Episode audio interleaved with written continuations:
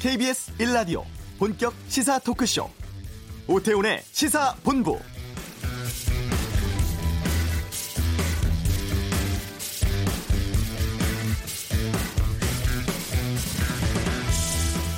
(2013년) 나로호에 이어서 우리 기술로 개발을 한 한국형 로켓 누리호의 시험 발사가 오늘 오후에 있습니다. 2021년 개발 완료할 예정인 대한민국 최초의 저궤도 실용 위성 발사용 로켓이 누리호인데요. 이번에 발사에 성공할 경우에 우리는 해외 발사체를 빌리지 않고 위성을 발사할 수 있는 나라가 됩니다. 시험 발사체 엔진이 140초 이상 연소할 경우에 목표했던 엔진 성능 검증한 것으로 판단해서 발사에 성공한 것으로 평가를 한다고 하죠. 과학기술정통부는 기상 상황 등을 종합적으로 검토한 후에 오후 2시 반쯤 최종 발사 시간 발표하고 대략 지금은 한 오후 4시쯤 예정이라고 합니다. 누리호 발사체 시험 발사 꼭 성공하기를 바랍니다. 오태훈의 시사본부 트로트로 어르신들의 안전교육을 하는 경찰관이 있습니다. 잠시 후 이슈에서 만나보겠습니다. 북한이 핵과 미사일 발사를 중단한 지 1년 됩니다. 이번 주 한반도 눈에서 살펴보겠습니다. 2부 아는 경찰에서는 최근 특히 문제가 되고 있는 데이트 폭력과 가정 폭력에 대해서 다루겠습니다. KBS 라디오 오태훈의 시사본부 지금 시작합니다.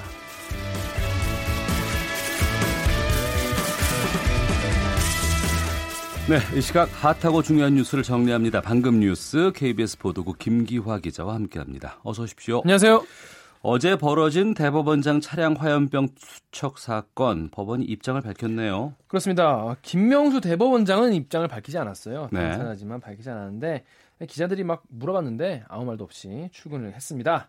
대신에 이제 출근길과 기자 길에 기자들과 만난 안철상 법원 행정처장이 입장을 밝혔는데요. 네. 있을 수 없는 일이 일어났다. 사법부가 무겁게 받아들이고 있다라 말했습니다. 그러면서 심판에 대한 존중이 무너지면 게임은 종결될 수 없고 음. 우리 사회는 평화를 이룰 수 없다 이렇게 설명했습니다. 네.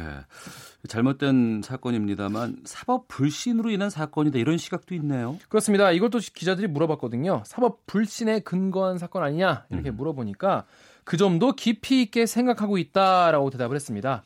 명의는 환부를 정확하게 지적하고 짧은 기간에 수술을 해서 환자를 살리는 것이다 라면서 네. 아무리 병소를 많이 찾는다고 해도 해부하는 것은 바람직하지 않다라고 말했는데요. 비유를 굉장히 좋아하시는 것 같아요. 근데 이 말이 사실 해부하는 것은 바람직하지 않다 이 말 자체가 사실은 너무 이렇게 어, 수사를 하거나 그러지 음. 말아달라 이런 어, 쪽으로도 해석이 되기 때문에 네. 어, 좀 논란이 있을 것 같습니다. 한편 경찰은요, 이 남 씨를 그 남 씨 이 화염병을 던진 남 씨를 수사하고 있는데 수사를 마치는 대로 어, 구속영장 신청한다는 방침입니다. 네. 어, 문재인 대통령이 트럼프 대통령 만나죠 이번에. 그렇습니다. 아, 문재인 대통령이 오는 30일에서 12월 1일에 이 아르헨티나에 있는 부에노스아이레스에서 열리는 어, G20 정상회의 때 도널드 트럼프 미국 대통령과 정상회담을 개최합니다. 아, 존 볼턴 어, 백악관 국가안전보장회의 NSC라고 하죠. NSC 보좌관이 어, 27일 백악관 브리핑에서 트럼프 대통령이 G20 정상회의 기간에 문재인 대통령을 만날 것이다 라고 공식적으로 밝혔습니다. 이번 회담에서 어, 교착 국면인 북미 비핵화 대화 진전할 수 있게끔 중재 행보에 적극 나설 것으로 보입니다. 네. 이쪽에서 어떤 얘기가 오갈까요? 이게 사실은 북한 없이 양국이 만나는 것이기 때문에 네. 얼마나 얘기가 나올 수 있을까 궁금한 분이 많은데요. 아, 미국 기자들도 이런 게 궁금했나 봐요. 어, 미 국무부 브리핑에서 2차 북미 정상회담 전에 고위급 회담 잡기 위해 시도하고 있냐, 양국이 접촉하고 있냐 이런 질문을 했는데 헤더나워트 대변인이 이 북한 당국자들과 지금도 빈번하게 접촉하고 있다. 어. 그러면서 다양한 수준에서 만남이 이루어지고 있다고 강조했습니다. 마이크 폼페이오 국무장관부터 스티븐 비건 국무부 대북 척제 정책 특별 대표 실무급 이르기까지 다양한 레벨에서 대화와 만남을 하고 있다. 라면서 비건 특별 대표가 이 대화를 다 이끌고 있다 이렇게 말했습니다. 네. 어, 잠시 후 이번 주 한반도 눈에서 이 내용 좀 자세하게 살펴보도록 하겠습니다. 네. 윤창호법이 사망 사고를 낸 가해자를 최대 무기징역에 처하는 방향으로 개정된다고요. 네, 이른바 윤창호법이 어제 법사위 소위를 통과했고요. 오늘 오전에 전체 회의를 통과했습니다. 음주운전으로 사람을 다치게 한 경우에 이 징역 범위 벌금이 확대됐고요. 사람을 숨지게 하면 3년 이상의 징역 또는 무기징역으로 확대됐습니다. 네. 그런데 이게 법안 입법을 요구했던 그 친구들 네. 윤창호 씨의 친구들 입장과는 좀 달라졌다고요? 그렇습니다. 왜냐하면 이게 하한선이 중요하지 않습니까? 얼마 네. 이상인데 아- 아무리 뭐 상한선을 무기징역으로 한다고 하더라도 거기까지 안 가는 경우가 많기 때문에 원한대로 이거를 살인죄에 준하도록 징역 5년 이상 이런 하한선을 넣어줘야 한다 이런 주장인데요. 네. 이게 없으면 사실 반쪽짜리에 불과하다는 겁니다. 음. 근데 법사위에서는요 무슨 얘기가 나왔냐면 사실 이게 사람을 죽이려고 한 게 아니라 과실치사인데 네. 과실치사를 살인죄와 동급으로 보기는 사실 법적으로 어렵다. 음. 징역 3년이 적정하다 이런 의견이 다수였다고 합니다. 네. 그리고 이제 이 음주운전 동승자, 그러니까 조수석에 타거나 같이 탈 때 왜 안 말렸냐 이거에 대해서 책임을 물어야 하지 않습니까? 이거에 대해서 운전자의 음주를 인지한 동승자에게 벌금을 부과하자 이런 여당 그리고 야당은 검토가 필요하다 이렇게 어, 입장이 달라요. 네. 그래서 좀이 논의가 필요할 것 같고요. 그래서 윤 씨 친구들은요 어, 시민 5천 명의 서명을 국회의장에게 전달하고 원안을 다시 논의해 달라고 호소했습니다. 이게 언제쯤 확정될 것 같아요? 어, 법사위 일단 통과했으니까요. 내일 본회의에서 의결이 되면은 어. 최종 확정됩니다. 예. 변칙 증여 혐의 있는 이들에 대해서 국세청 조사 시작됐다고요. 그렇습니다. 국세청이 소득이 없는데도 고액의 부동산, 예금, 주식을 보유하거나 예, 부동산 임대 소득을 얻고 있는 미성년자 등 225명에 대해서 이 세무조사에 착수했습니다.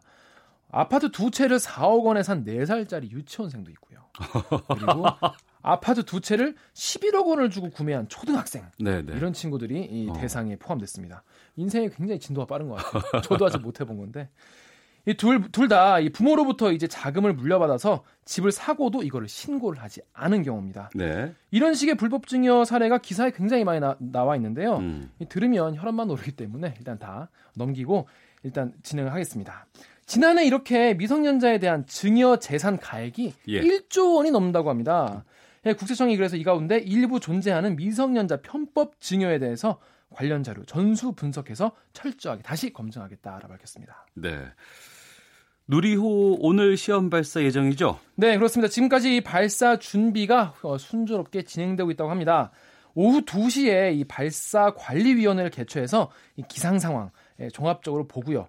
2시 반쯤 최종 발사 시간을 발표할 것 같습니다. 예, 전남 고흥 지역인데요. 여기 날씨가 지금 비도 안 올 것 같고 이 비행 궤적 상에 뭐 번개도 안 친다고 합니다. 낙뢰 가능성도 없어서 발사를 위한 조건은 만족스럽다고 합니다. 어, 지금 예상으로는요 네. 오후 4시쯤 어, 발사할 것 같습니다. 음. 10월에 발사하겠다가 한번 좀 연기한 상황인데 이 시험 발사라는 게 어떤 의미예요? 이게 뭐냐면요, 이 누리호 개발 과정에서 이 중간 시험 단계인 건데요. 네. 시험 발사체에 자력으로 개발한 75톤 엔진 하나가 장착돼 있는데 이 75톤, 그러니까 미는 힘이 75톤 정도 된다는 얘기예요, 쉽게 말해서. 근데 이게 성공하면은 잘 쏴지면 요거 4개를 묶어가지고 어. 어, 300톤급, 그러니까 75 곱하기 4는 음. 300이지 않습니까? 그래서 300톤급 추력의 누리호가 나온다 그런 얘기입니다. 그래서 이 이번에는 이 75톤 엔진 제대로 어, 힘을 내는지 이 성능을 보는 게 주된 목적이기 때문에 네. 아까 말씀하신 대로 75톤 추력의 엔진이 140초 이상 연소를 해서 비행이 정상적으로 이루어지면은 성공으로 보는 겁니다. 만약에 이렇게 엔진이 다 정상적으로 추력을 발휘하면요, 어, 시험 로켓이 발사 5분 만에 목표 고도인 어, 상공 200km에 도달한다고 합니다. 굉장히 네. 빠르죠. 그리고 나서 제주와 오키나와 사이의 공해상에 어, 추락한다고 합니다. 이거 TV로 중계하나요? 모르겠는데요. 좀 확인해 보고 저희가 잠시 뒤에 좀 알려드리도록 하겠습니다. 네. 자, 오늘 미세먼지가 심한데 미세먼지가 암으로 인한 사망 가능성을 높인다고요? 그렇습니다. 이 대기 오염에 오래 노출되면은 모든 암에 대한 사망 위험이 커진다. 이런 연구 결과가 처음으로 나왔습니다. 이 명지병원과 강남 세브란스 병원이 공동 연구한 건데요. 초미세먼지와 미세먼지, 이산화질소 이 세 가지가 대표적인 대기 오염 물질인데 각각 10마이크로그램마다 이 세제곱미터당 증가할 때마다 모든 종류의 암으로 인한 사망 확률이 각각 17%, 9%, 6% 상승했습니다. 그러니까 초미세먼지가 17%로 가장 높은 것이죠. 네. 특히 이 소- 초미세먼지는요, 간암, 대장암, 방광암, 신장암의 사망률을 급격히 증가시켰고요. 음. 미세먼지는 췌장암과 후두암의 사망률을 높인 것으로 나타났습니다. 네. 제- 제작진이 확인해 봤는데 생중계는 하지 않는다고 하네요. 아쉽네요. 예. 유튜브를 통해서 고흥 군이 관련 소식 중계할 예정이라고 하니까 참고하시길 바라겠습니다. 김기화 기자 수고했습니다. 고맙습니다. 예. 아, 이어서 교통 상황 살펴보겠습니다. 교통정보센터의 윤여을 리포터입니다. 네, 미세먼지로 창문 열기가 힘든 상황인 가운데 차내 공기 순환 모드를 내부 순환 모드로 설정해 두신 분들 많으실 겁니다. 졸음 운전 조심하셔야겠습니다. 물 자주 드셔야겠고요. 졸음이 올 때는 잠시 쉬어가는 여유도 필요하겠습니다. 순천 완주고속도로 완주 쪽 북남원 갓길에서 승용차 사고 처리하고 있고요. 평택 제천 고속도로 서평택 쪽으로 제천 분기점 부근 2차로와 갓길에는 대형 화물차가 고장으로 서 있어 주의가 필요해 보입니다. 영동 고속도로 강릉 쪽은 양지 터널 부근 4차로에서 작업 중이라 용인 나들목부터 6km 정체입니다. 경부고속도로 부산 쪽은 한남에서 서초와 신갈 분기점에서 수원까지 밀리고요. 이후 천안 4차로에선 작업 중이라 북천안 나들목부터 5km 정체입니다. 서울 외곽 순환고속도로 일산에서 판교 쪽은 서운 분기점에서 송내, 반대쪽은 장수에서 송내까지 밀립니다. KBS 교통정보센터였습니다.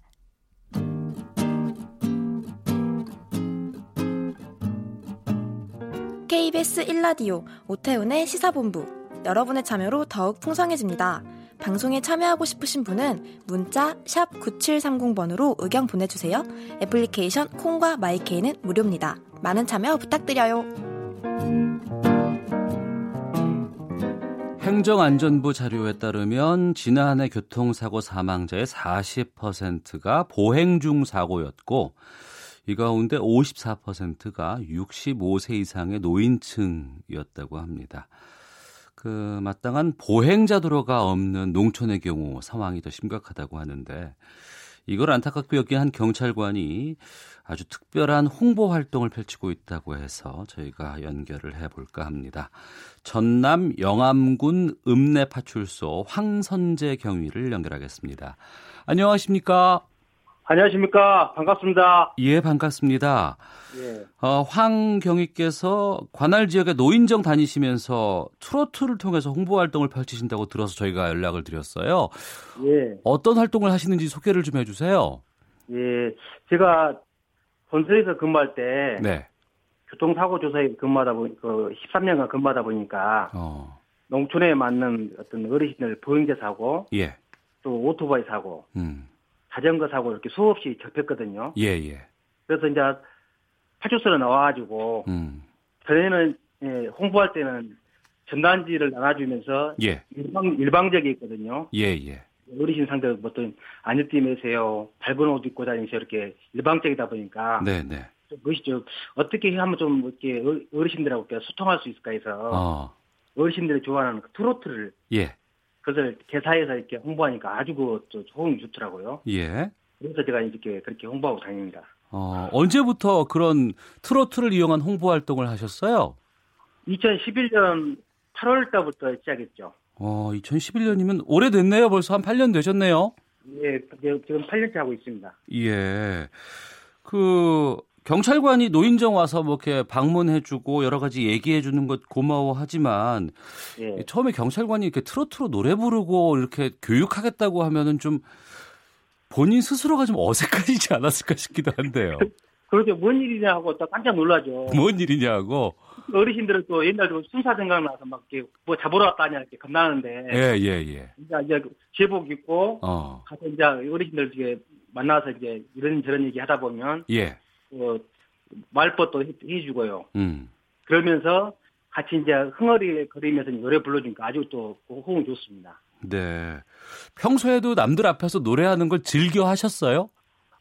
좀 앞장서기를 좋아합니다. 이렇게 사회 단체에서도 뭘 좀 뭐 장 같은 것도 하고 봉사활동을 하고 있습니다. 아, 그러시군요. 네, 예. 아, 그러한 그 평소의 성격이 좀 큰 도움이 되지 않았을까 싶은데.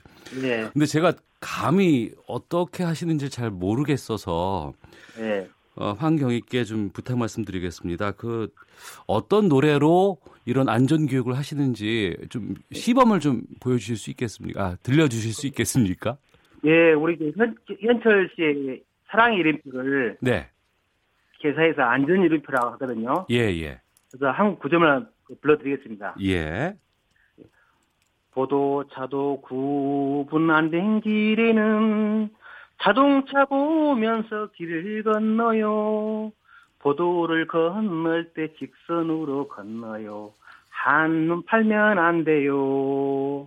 힘들어 무단횡 단하시다가는 손자가 울어요. 멈추고 살펴보고 길을 건너요. 이제는 더 이상 무단횡단 안 돼요. 나를 사랑하는 가족들에겐 슬픔만은 안 돼요. 네. 아니 귀에 쏙쏙 들어오는데요, 이게? 아 그래요? 예, 예, 예. 이제 하면서 저만 부르는 게 아니라 예. 또 우리 어르신도 함께 이렇게 반주에서 맞춰 부르면 어. 박수 치하면 호응 좋고 또 하죠. 아, 반주도 미리 다 준비를 해 놓고 거기에 맞춰서 제가 또 지금 프랑카에다가 네. 그 계산 그, 그 가사 그 음악 그 기사의 그 악보를 또 이렇게 프랑카도 제작하고 음. 반주가 이렇게 분, 그 해야죠. 다 이렇게 소품이 있습니다. 네. 그러면 잘 따라 하시겠네요, 어르신들께서도. 그, 그러죠. 어르신들 요즘 저 어르신들에도 음. 그러니까 마을 같은 경우는 이제 65세 어르신들 다 이제 그 영암군 같은 경우는 왕인 문예학교라고 있거든요. 예. 글을 이렇게 알- 알려주고 해요. 이게 다른 분들이. 어. 거기다 다 글씨도 아시고 또 그 노래 흥얼거리고 하고 아주 좀 좋아하시더라고요. 예. 경찰관이 안전교육 한다 그러면 아, 괜히 귀찮고 그냥 의무적으로 가야 되는 장소로만 생각이 됐는데 이렇게 음악이 나오고 경찰관이 직접 노래도 불러주고 하면 상당히 좋아하실 것 같아요. 그러죠. 예를 들어서 5일 장날 같은 경우 이렇게 한 번씩 장, 저도 장보러 한 번 가거든요. 예, 예. 그러면 그- 아, 우리 아- 아줌이라죠. 아주머니들이 아이고 우리 함순경 왔다 반갑다고 손잡고 막 했다고 막 합니다. 이렇게. 우리 마을에 또 언제 언제 올 것이냐고 그렇게 예, 예. 그렇게 합니다. 어, 제복 입고 부르세요? 아니면은 반짝이 그 옷 입고 부르세요? 이제 길복 입을 때도 있고 예. 일반 또 사복 입고 이제 합니다. 아, 그러시군요. 예. 경찰관이 어색하지 않고 친근하게 다가가는 좋은 계기가 될 것 같기도 한데, 예, 예. 실제로 운전하다 보면은 좀 이렇게 어르신들이 일부입니다만, 예, 예. 갑자기 이렇게 무단횡단 하시는 분들 겪을 때가 좀 있습니다. 깜짝깜짝 놀라곤 하는데, 예, 예. 어, 황경희께서 하시는 것처럼 이렇게 좀 색다른 교통안전 교육이 필요한 시점 같기도 해요. 예, 예. 어때요? 예, 맞- 예. 예. 이게, 이게 이런 것이 또 뭐, 모르겠습니다. 제가 또 이런 걸 또 좋아하다 보니까, 어. 뭐, 다른 또, 전국 어디 또, 저 말고 또 다른 경찰관도 아마 하지 않는 또 직원이 있지 않나 생각하기도 한데, 네. 뭐 조용스럽게 하고 있는데도 이렇게 소음이 나가지고 또 이렇게 방송까지 탄 게 좀, 좀 미안하고 가기도 하고 좀 그러네요. 그러시군요. 그러니까 농촌의 경우에는 저도 이제 여행 같은 거 좀 가보고 하다 보면은 그 횡단보도가 많이 설치가 안 돼 있고 예, 없죠. 예 그리고 이제 특히 이제 지방도로나 국도 같은 경우에는 과속하는 차량도 많고 또 보행자 보도블록 같은 것들도 없지 않습니까? 그러죠. 그 보행 사고 때문에 뭐 여러 가지 사고도 더 많을 것 같기도 하고요. 이런 부분들이 꼭 필요한 것 같아요. 예, 예. 어. 그러면 이 노래만 있습니까? 아니면 다른 노래들도 있습니까? 이제 저, 다른 거 저, 어머나도 하나도 하는데, 그래서 어머나도 히트를 붙였습니다. 어머나는 히트를 못 치셨어요. 그거는 어떤 내용을 담고 있는 거예요? 주제가 음주 운전 관련된 거죠. 음주운전 관련해서 이래서 이제 그 장윤정 씨의 그 어머나 있지 않습니까? 예 예. 그래서 이렇게 또 계산을 해봤죠. 예. 아버지, 어머니 술 먹지 마세요. 음주 운전은 절대 안 돼요. 안 돼요. 왜 이래요? 과속 말아요. 그 이런 식으로 또 하죠. 아 그러시군요. 예. 예. 근데 이런 교육을 펼치시고 나니까 정말 사고가 좀 많이 줄었던 것 같아요. 그러죠. 홍보, 뭐, 물론 이렇게 홍보한다고 해서 준비는 아니겠습니다만은. 예, 그래도 예. 많이 또 어르신들한테 어. 각인이 됐더라고요. 예. 길 건널 때 되면 한 번씩 그 노래 흥얼거리면서 아 그때 그 황순경이 이렇게 그 노래에서 부다행단 하지 말했지 또 차 보고 건너야지 그런 생각을 하고 그러더라고요 이렇게. 아 그래요. 음. 예. 시골의 어르신들 대상으로 보이스피싱 예방 교육도 하십니까? 예 같이 또 그렇게 곁들여서 예. 하거든요. 이제 비근한 애로 좀 오래됐습니다만 이렇게 마을 회관 한번 가니까 예. 어르신이 아니 이제 전화가 와서 자기 아들이 병원에 있는데 네.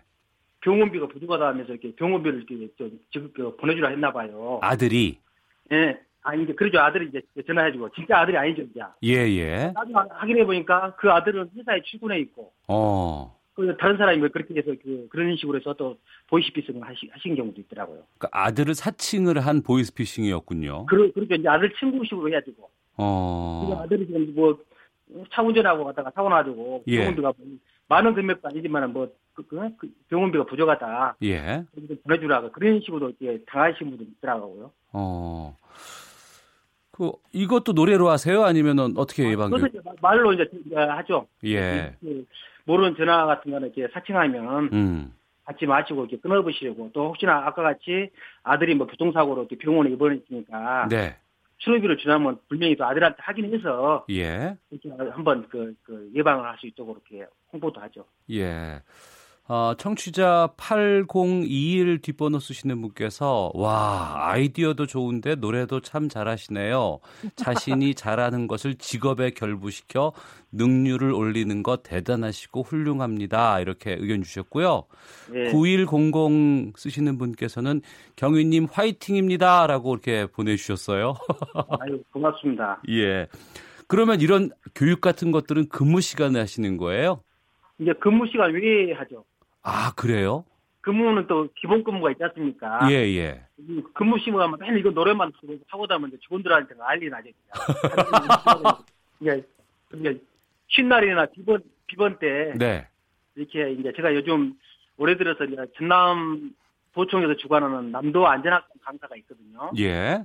그 이제 안전을 어르신 상대로 이제 교육하다 보니까 예 예. 마을에서 이제나 그 군청에서 음. 무청이 들어와요. 이렇게 어디 마을 가서 안전교육 좀 해주라. 네 네. 그럼 가서 이제 2인 1조가 있어요. 저 말고도 우리 정가봉 또, 그, 그 강사님하고 어. 여기 프로그램이 이제 그분은 또 다른 프로그램, 저는 교통안전 프로그램에서 이렇게 이제 어르신들 찾아뵈서 이렇게 교육하고 있죠. 예. 그런데 근무 시간 외에는 좀 쉬고 싶기도 하고 4시간 갖고 싶은 마음도 있을 텐데 그럼에도 불구하고 이렇게 해주시는 거 보니까 고맙네요. 아이, 그리고 제가 또 그걸 또 좋아하고 하니까 아. 누가, 시켜서 한거 아니라 제가 자발적으로 이렇게 좋아하다 보니까 그, 뭐, 하루하루 즐겁더라고요. 예. 교육하시는 게 좋으신 거예요? 노래 부르시는 게 좋으신 거예요? 노래 부르면서 교육한 거 재밌죠. 최적화된 교육 강사가 아닌가 싶기도 한데요. 네. 어, 또 0358 뒷번호 쓰시는 분께서 경위님 같은 분들이 있어 살만합니다. 우리 동네 여수도 한번 오시라고 하는데요. 여수요. 예. 여수 한번 초청하면 뭐 가서 해줘야 돼. 만약에 모시고 싶으면 어디로 연락드리면 돼요? 아이, 뭐, 저, 영암 기차, 어, 응대할 수 있으니까, 한번 휴가 내서 한번 가든지 하죠, 뭐. 아, 예. 필요하신 분들, 또 꼭 모시고 싶은 분들, 노래 듣고 싶은 분들, 또 안전교육 필요하신 분들은 전남 영암군 읍내파출소로 연락하시면 될 것 같고요. 예, 참 오늘 말씀 들어보니까 뜻깊은 일, 창의적인 일 하시는 것 같아서 참 고맙습니다. 아이, 앞으로 감사합니다. 경찰관으로서의 포부나 계획 말씀해 주시죠. 어, 지금 하던 것처럼, 네. 뭐, 우리 또 주민이 곧 경찰이라고 하면서, 음. 그런 주민과 함께 같이 더불어서, 네. 어, 경찰 생활을 하고 싶습니다. 어, 후배 양성도 좀 해주셔야 될 것 같은데요. 그러니까 이제 이것을 또, 저희 오늘도 직장 훈련 했습니다만, 또 우리도, 어, 저, 영암기에서 민원실에 근무하는 김수현 순경이 있는데, 예. 후배를 좀, 좀 하고 싶은데 지금 쉽지가 않네요. 아, 수제자도 지금 찾고 계시는 것 같고. 알겠습니다. 자, 오늘 말씀 고맙습니다. 전남 영암군 읍내 파출소 황선재 경위와 함께 했습니다. 말씀 고맙습니다. 감사합니다. 좋은 하루 되십시오. 예, 고맙습니다. 헤드라인 뉴스입니다. 국방부는 다음 달 13일 양심적 병역 거부자 대체 복무제 도입 방안 공청회를 개최한다고 밝혔습니다. 공청회에서는 입영 대신 36개월 동안 교정 시설에서 합숙 근무하는 내용의 정보 단일안이 설명될 것으로 알려졌습니다. 대기업 10곳 중 7곳이 최저임금과 관련해 최근 임금 체계를 개편했거나 개편을 검토 중인 것으로 나타났습니다. 선박 건조량이 감소하면서 지난해 조선산업 출하액이 전년에 비해 24.7% 감소했습니다. 조선산업 종사자 수도 급감해 2016년 약 16만 4천 명이었던 조선산업 종사자가 13%나 감소해 2만 천여 명이 줄었습니다. 은퇴한 체육선수 10명 중 서너 명은 미취업 상태고 취업했더라도 상당수가 만성적 고용 불안이나 열악한 조건 속에 있는 것으로 드러났습니다. 미국 최대 자동차 기업인 제너럴 모터스가 북미 지역 공장의 대규모 구조조정 계획을 발표한 지 하루 만에 도널드 트럼프 대통령이 모든 보조금 삭감을 검토하고 있다고 경고하고 나섰습니다. 대기오염에 오래 노출되면 모든 암에 대한 사망 위험이 커진다는 연구 결과가 나왔습니다. 특히 초미세먼지는 간암, 대장암, 방광암, 신장암의 사망률을 증가시켰고 미세먼지는 췌장암과 후두암의 사망률을 높인 것으로 나타났습니다. 지금까지 헤드라인 뉴스 정원나였습니다.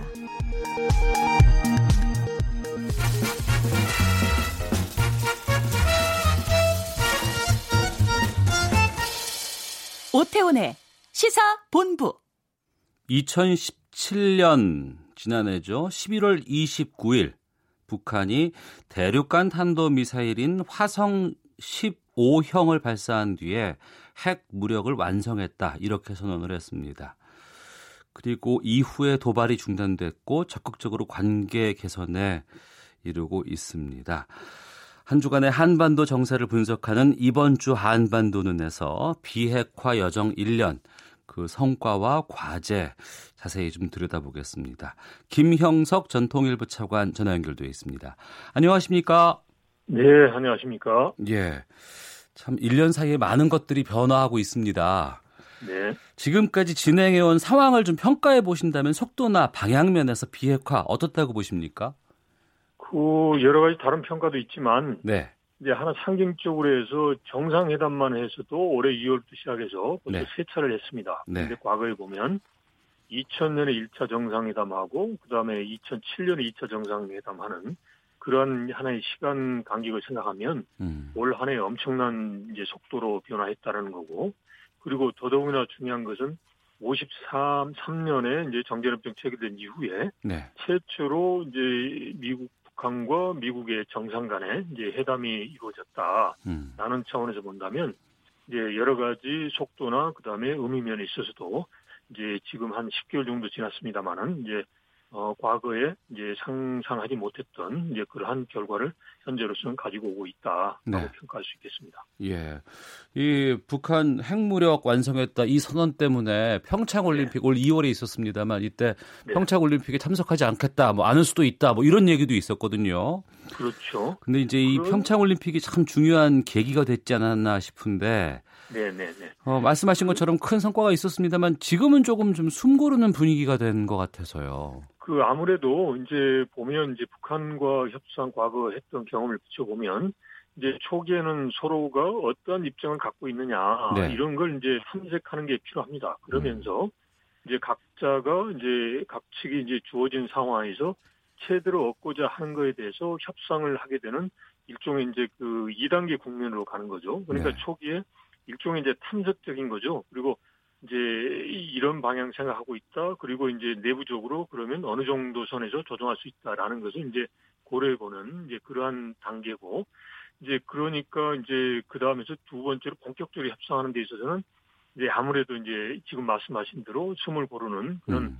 분위기고 그래서 다소간에 이제 시간이 필요한 거죠. 그렇지만 이제 물밑에서는 계속적으로 이제 대화가 이루어지고 있죠. 그러니까 우리도 남북 간에도 개성에서 공동 연락사무소도 있지만 별도의 채널로서도 이야기를 하고 있을 거고 네. 미국도 보면 오늘 미국의 국무부에서도 밝힌 것처럼 네, 네. 이제 비건이 이제 최선희를 만나지 못했다라고 하지만 음. 뭐 실무적으로나 고위급으로나 계속적으로 이야기하고 있다라는 거죠. 그러면 이제 그거는 말은 뭐냐면 각자의 입장은 알겠다. 그러면 지금부터 본격적인 협상을 하는 시즌 2로 가는데 여기에 대해서 이제 각각의 이제 그런 이제 카드를 정리하는 그런 단계라고 볼 수 있는 거죠. 네. 중간 미국의 중간 선거 끝나고 난 11월 8일쯤에 이제 북미 간의 고위급 회담 열지 않을까 기대를 했었는데 이게 무산이 됐고 네. 계속해서 지금 미국 쪽에서는 회담 열자 이렇게 북측에 제안을 하고 있지만 아직 답이 없는 상황이라면서요. 네 네. 그 이제 이거는 지금 일종의 이제 이제 카드를 가지고 이제 소위 그 나름대로 객관적으로 등가성 교환을 하는 게 아니겠습니까? 그러니까 네. 이제 미국이나 우리 입장에서 보면 비핵화가 있고 북한의 입장에서는 체제 안전과 이제 경제 지원이 있는데 어느 정도 비핵화를 했을 때 체제 안과 경제 지원을 받을 수 있느냐 이런 이제 단계로 이제 들어선 거란 말이죠. 음. 그런데 지금 이 상태에서 보면 그 양쪽에서 다 최대치를 얻고자 하는 거죠. 이제 아직 이제 협상 테이블에 앉아 있지 않기 때문에. 네네. 그러면 이런 상태에서 이제 각자가 장외로 입장을 표명하는데 음. 미국의 입장은 선 비핵화 그다음에 이제 북한의 후 제재 완화다 하면서 이제 협상이 길 수도 있다, 인내할 수도 있다 이런 쪽으로 이제 흘리고 있단 말이죠. 예. 이제 이거는 이제 뭐냐면 최대한 미국의 입장에서는 비핵화의 과정이 좀 많이 나가면 좋지 않겠습니까? 이걸 얻고자 하는 거고 여기에 대해서 지금 북한이 뭐라고 그랬냐면 음. 어제 그제 그 조선신보라고 해서 이거는 이제 북한의 입장을 이제 반영하는 건데 예. 이제 소위 미국의 입장에 보니까 트럼프식 전략적 인내를 이제 회개하는 것 같다. 예. 그러면서 말 그대로 이제 미국 내의 정치적인 반대 세력에 의해서 발목이 잡혀가지고 트럼프 대통령이 제대로 가고 있지 못하다. 예. 이제 그러면 이걸 과연 협상을 할 수 있는 거냐? 이런 이제 의문도 제기를 하고 있거든요. 그런데 예. 조선신보는 북한의 공식 매체가 아니니까 의중을 반영하면서 소위 변방의 이제 변방을 통해서 자신들의 입장을 밝히는 거란 말이죠. 그래서 어. 이제 미국의 입장은 그냥 우리로서는 이제 이번에 이제 중간선거 결과도 있고 그래서 북한이 좀 비핵화에 있어서 보다 더 본격적인 조치를 취했으면 좋겠다. 네. 이제 라는 걸 이제 암시를 하는 거고 이제 북한의 입장에서는 아니 그런 식으로 해서 행동도 안 하면서 전략적 인내만 하면 우리가 해줄래도 해줄 수가 없다. 그러니까 뭔가 구체적인 조치를 내라 이런 이제 하나의 이제 서로가 지금 물밑에서 서로 또 이제 장애 이제 협상을 하고 있는 상황이죠. 네. 그렇다고 봅니다. 예. 양쪽이 다 최대치를 얻고자 하는 바람이 크다고 하면 이게 협상이 잘 네. 안될것 같고요. 우리가 그렇죠. 나름대로 네. 좀 적극적인 중재 역할을 좀 해야 될 것 같습니다. 네, 네. 어, 이 이야기도 좀 여쭤볼게요. 이런 예. 상황에서 유엔 안보리가 예. 남북 철도 공동조사는 위반 상황이 아니다. 제재 면제를 예. 승인해 줬습니다. 예. 이건 좀 변화가 있다고 봐도 되는 거 아닐까요? 어, 변화는 있죠. 그러니까 이제 크게 보면은 일단 이제 철도 도로를 하는 것 자체가 여러 가지 연결됐다 그러면 상징적인 의미가 있지 않겠습니까? 이게 네. 이제 물류도 되지만 이제 경제도 흐른다는 거고 이거 음. 자체가 북한에 대해서 이제 밝은 미래를 준다는 상징적인 의미도 있으니까 근데 이 부분에 대해서는 지금까지 계속 이제 안 된다라고 하다가 해준 거는 그래 밝은 미래로 가는 하나의 이제 통로를 열었다라는 걸 이제 상징적 의미가 있고 북한에게도 주는 메시지는 있거든요. 아직 북한이 보기에는 이제 우리 측의 공동조사 일정에 대해서 답이 없는 거는 아직은 거기에 대해서 만족하지 않는다라는 거지만 네. 그래서 상징적 의미가 있는 거죠. 그러면 음. 여기서부터 소위 이제 완전한 비핵화 후 제재 완화라는 것은 어렵다는 것은 미국도 알고 있을 겁니다. 그리고 네. 거기서 협상이 안 된다는 거고 네. 그럼 여기서 뭔가 중간적인 선에서 이제 이제 협상을 하겠다라는 이제 신호로 해석될 수 있고 그러한 출발점이 될 수 있거든요. 근데 이제 저는 이렇게 생각합니다. 이제 이런 식으로 방향을 이제 전환을 했으면 하는 바람이고 이걸 통해서 소위 지금 이야기하는 게 북한의 비핵화에 대해서 논란이 있는데 네. 그 비핵화에 대한 진실의 순간이 있거든요. 어. 그러니까 과연 북한의 비핵화의 의지가 있느냐 없느냐를 객관적으로 확인할 수 있는 단계가 있습니다. 예. 이게 바로 이제 북한의 의심되는 시설에 대한 특별 사찰과 핵 시설에 대한 이제 소위 시료 채취의 문제거든요. 예. 지금까지 북한의 핵 문제가 90년대 초반부터 시작됐지만 이런 진실의 순간까지 가지 않고 계속 비핵화 의지가 있느냐 없느냐 하다가 이제 그 합의가 이행이 안 됐단 말이죠. 예. 이번에는 그래서 비핵화의 의지가 있느냐를 가지고 우리 내부에서 논란을 할 게 아니라 어. 소위 객관적으로 북한의 비핵화 의지가 있느냐 없느냐 확인할 수 있는 진실의 순간까지 가는 거죠. 예. 그러니까 즉 특별 사찰이나 시료 채취 단계까지 가도록 북한이 이제 희망하는 이제 어. 그런 카드를 이제 우리나 국제사회가 좀 적극적으로 제시를 해서 네. 소위 북한의 진실의 순간에서 비핵화 의지를 공개적으로 이제 그 밝힐 수 있는 그리고 확인할 수 있는 그런 순간까지 우선 지금 가보는 게 중요하다라고 아. 생각합니다. 그래서 그런 의미에서 본다면 예. 미국이 직접적으로 먼저 하기는 어렵지 않겠습니까? 예. 그러면 이제 남북 간의 여러 가지 경제 협력을 조건부로 해서 지난번에 이제 조명균 통일부 장관이 미국에 가서 이제 북한 핵 문제하고 연결해서 경협한다라는 명확한 입장을 제시를 했지 않겠습니까? 네. 그러면 이런 남북 간의 경제 협력이나 이런 부분을 가지고 소위 비핵화의 진실의 순간을 갈 수 있는 그러한 하나의 그 레버리지나 그런 그 소재로 활용하는 것도 좀 고려해 볼 필요가 있지 않나라고 네. 생각합니다. 문재인 대통령이 이제 주요 G 그러니까 G20 정상회의 참석 예. 위해서 이제 순방 중인데 예. 뭐 대통령이 직접 이런 얘기를 하진 못하겠습니다만 그래도 이런 예. 그 계기를 통해서 약간의 전달은 또 가능하지 않을까 싶기도 하거든요. 가능하죠. 그러니까 음. 즉 한반도 문제, 특히 이제 북한 문제 같은 경우는 이제 국제적인 문제고 이번에 또 이제 트럼프 대통령과의 이제 정상회담도 지금 예정돼 있지 않습니까? 그래서 이 부분에 대해서 소위 이제 좀 명확하게 국제사회와 협력해서 이제 북한의 핵 문제도 해결하고 이제 한반도의 정세가 국제사회 평화를 위해 이제 변화할 수 있도록 이제 한국이 적극적으로 나서고 활동하고 있다라는 것을 네. 언제든지 이야기를 하면서 국제사회 음. 협력을 얻는 게 중요하다라고 생각합니다. 예. 올해 안에 뭐 해결해야 될 부분들 아니면 관심 있게 좀 봐야 될 부분들은 어떤 걸 말씀하실까요? 올해 안에는 아무래도 이제 보면 그동안에 이제 그 정상회담을 통해서 올해 안에 뭐 하기로 한다라는 게 있었습니다. 네. 그런데 그게 아무래도 이제 그걸 목표치 했지만 핵 문제 해결이 이제 속도가 안 나다 보니까 음. 이제 그런 거는 불가피하다는 말이죠. 그래서 저는 이제 이거 말고 또 하나 있는 게 그 일종의 이산가족 문제 그 적십자 이산가족 상설면에서의 조기 완공해서 하는 거 이런 인도적인 문제가 있거든요. 예. 그러니까 예. 이런 부분에 대해서는 이제 그 어떻게 보면 비정치적인 거고 그리고 어. 이제 핵 문제처럼 군사 문제하고 연결 지을 문제는 아니거든요. 그래서 예. 이러한 이산가족 분들의 그런 시간이 지금 기다려주지 않습니다. 그래서 그런 이산가족 문제 근본적 해결을 위한 음. 이제 적십자 간의 그런 노력 그리고 또 이제 민간 단체 결합력 그 했을 때 이미 개성의 공동 연락 사무소가 이제 개설됐지만 보다 더 활성화되는 이런 부분이 이제 올해 남은 이제 한 한 달여 동안 보다 더 좀 집중적인 협의가 좀 필요하지 않나 싶습니다. 그 예. 바람입니다. 예. 그럼 이산가족 상설면에서 설치라든가 그러면 남북철도 네. 공동조사 연내 착공식 이거는 올해 안에 가능할 수 있다는 걸로 봐도 되겠습니까? 그 의지만 있으면 가능하죠. 그러니까 저 특히 이산가족 상설 면에서 같은 경우는 예. 지난번에 또 금강산에서도 민간 부분에 행사도 했지 않습니까? 아. 그래서 그런 부분은 뭐 가능하기 때문에 예. 비록 뭐 날씨가 추워져서 이산가족 분들이 상봉하기 어렵다 하더라도 네. 그거 자체를 빨리 개보수하고 상도할 수 있는 준비를 이제 해 나가는 게 이제 나름대로 이제 시간도 전략하고 필요도 하다라고 싶습니다. 예, 알겠습니다. 오늘 말씀 고맙습니다. 네, 고맙습니다. 네, 김영석 전 통일부 차관이었습니다. 자, 오태훈의 시사본부 1부 순서 여기서 마치도록 하겠습니다. 데이트 폭력 범죄가 발생했습니다. 대구에서 데이트 폭력으로 숨진 것으로 추정되는 30대 여성의 시신이 발견됐는데요. 잠시 후 2부 아는 경찰에서 데이트 폭력부터 가정 폭력까지 심도 있게 다뤄보겠습니다.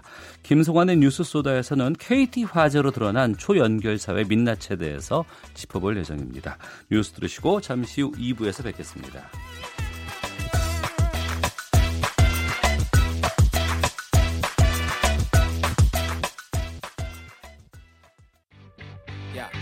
왜? 점심시간에 뭐하냐? 자야지. 야, 그러지 말고 이거 한번 들어봐. 아, 뭔데? 지금 당장 라디오를 켜봐. 나른한 오후 깨울 시사 토크쇼. 모두가 즐길 수 있고 함께하는 시간. 유쾌하고도 신나는 시사 토크쇼. 오태훈의 시사본부. 네, KBS 1라디오 오태훈의 시사본부 수요일 2부에는 전문성과 현장성이 살아있는 고품격 high quality 범죄 수사 토크를 지향하는 아는 경찰이 있습니다. 한국범죄연구소 김복준 연구위원, 전 서울경찰청 범죄심리분석관이신 배상원 프로파일러와 함께합니다. 두 분 어서 오십시오. 네, 안녕하세요. 예. 대구의 한 주택에서 30대 여성의 시신이 발견이 되었습니다. 경찰 네. 수사에 나섰고 부검 결과 외상에 의한 사망이란 결론 내려져서 동거남을 유력한 용의자로 보고 긴급 체포했다고 하는데 어떤 내용인지 좀 소개해 주세요. 네, 이게 대구 수성구에 있는 한 다세대 주택에서 26일 경일 겁니다. 6일입니다. 아마 어, 여성이 30 한 8세 된다고 그래요. 38세 여성이 침대에 엎 엎드려 있는 채 사망해서 발견이 됐고요. 예. 그거를 신고한 사람은 아마 동거남이었던 것 같습니다. 아, 예. 아, 그러니까 이제 최초에 현장에 에 나갔던 사람들 입장에서는 신고한 사람이 동거남이니까 음. 어, 크게 의심하지 않았던 것 같은데 네. 어, 결국은 이게 38세 되는 여성이 갑자기 사망했다고 그러면 자연사가 아니잖아요. 그렇죠. 그렇다면 경찰에서는 당연히 부검을 합니다. 예. 에, 부검을 했더니 머리에 있는 그 어떤 위상 때문에 사망한 걸로 나왔어요. 외력에 의한 어떤 그 구타 같은 거죠. 네. 그래서 이제 이 주변 탐문하고 CCTV 분석을 했더니 주변 이웃 주민들이 당일날 새벽에 막 그 싸우는 그 동거하는 사람끼리 그런 소리도 들렸다 뭐 이런 거 등등을 봐가지고는 이건 틀림없이 남자에 의한 동거남에 의한 그 살인 사건일 거라고 판단을 한 것 같습니다. 음. 그래서 일단 상해치사로 입건을 한 상태고요. 예.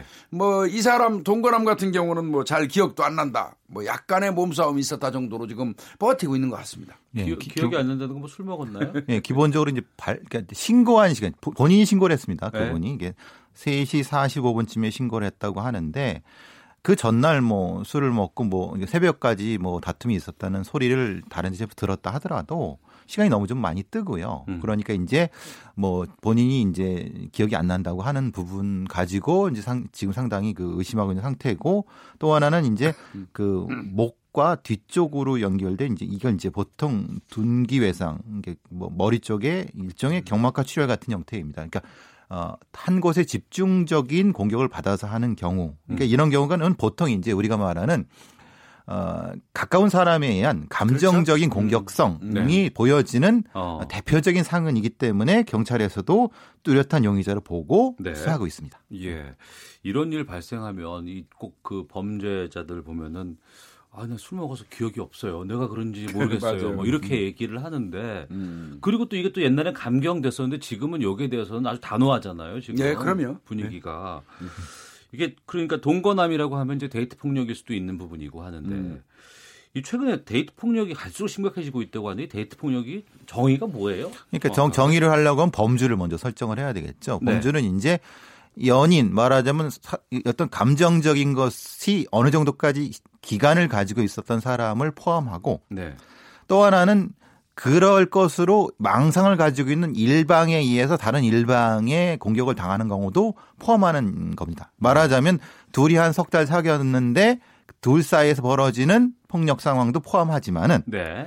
한쪽에서 한쪽에 일방적으로 따라다니다가 음. 경찰에 신고하거나 사건 때문에 무엇인가를 할 때 저 사람은 나하고 사귀었어라고 일방적으로 주장하는 것까지를 지금 우리 그, 그, 이 관행상은 포함하는데 네. 이것을 포함해야 될지 말아야 될지 어. 그래서 이제 전자는 이별 범죄, 예. 후자는 뭘로 해야지 어쨌든 그, 그, 그 어떤 범주가 모호한 두 개를 다 그러니까 그러니까 일방적인 스토킹 같은 것들도 데이트 폭력이 될 수 있겠군요. 근데 그렇게 표현하면 안 된다는 겁니다. 안 돼요? 안, 그러니까 아. 그렇게 하면 안 된다는 거 주장하는 거죠. 근데 관행상 지금까지 해왔기 때문에 네. 우리의 인식에는 그게 다 포함하지만 어. 원칙상으로는 아니죠. 왜냐하면 그렇죠. 이건 일방적인 저기 뭐 스토킹이기 때문에 근데 예, 예. 여태까지 이렇게 다뤄왔다는 겁니다. 이거는요, 음, 우리가 앞으로는 데이트 폭력이라는 용어 자체를 쓰면 안 돼요. 바꿀까요? 데이트 폭력이라는 용어를 써놓고 그러면 그 남성이 여성을 때렸거나 뭐 혹은 뭐 그 소수지만 여성이 남성을 때린 경우에 데이트 폭력이라고 일반적으로 얘기하는데 예, 예. 그러면 그 법을 처리하는 과정에 있어서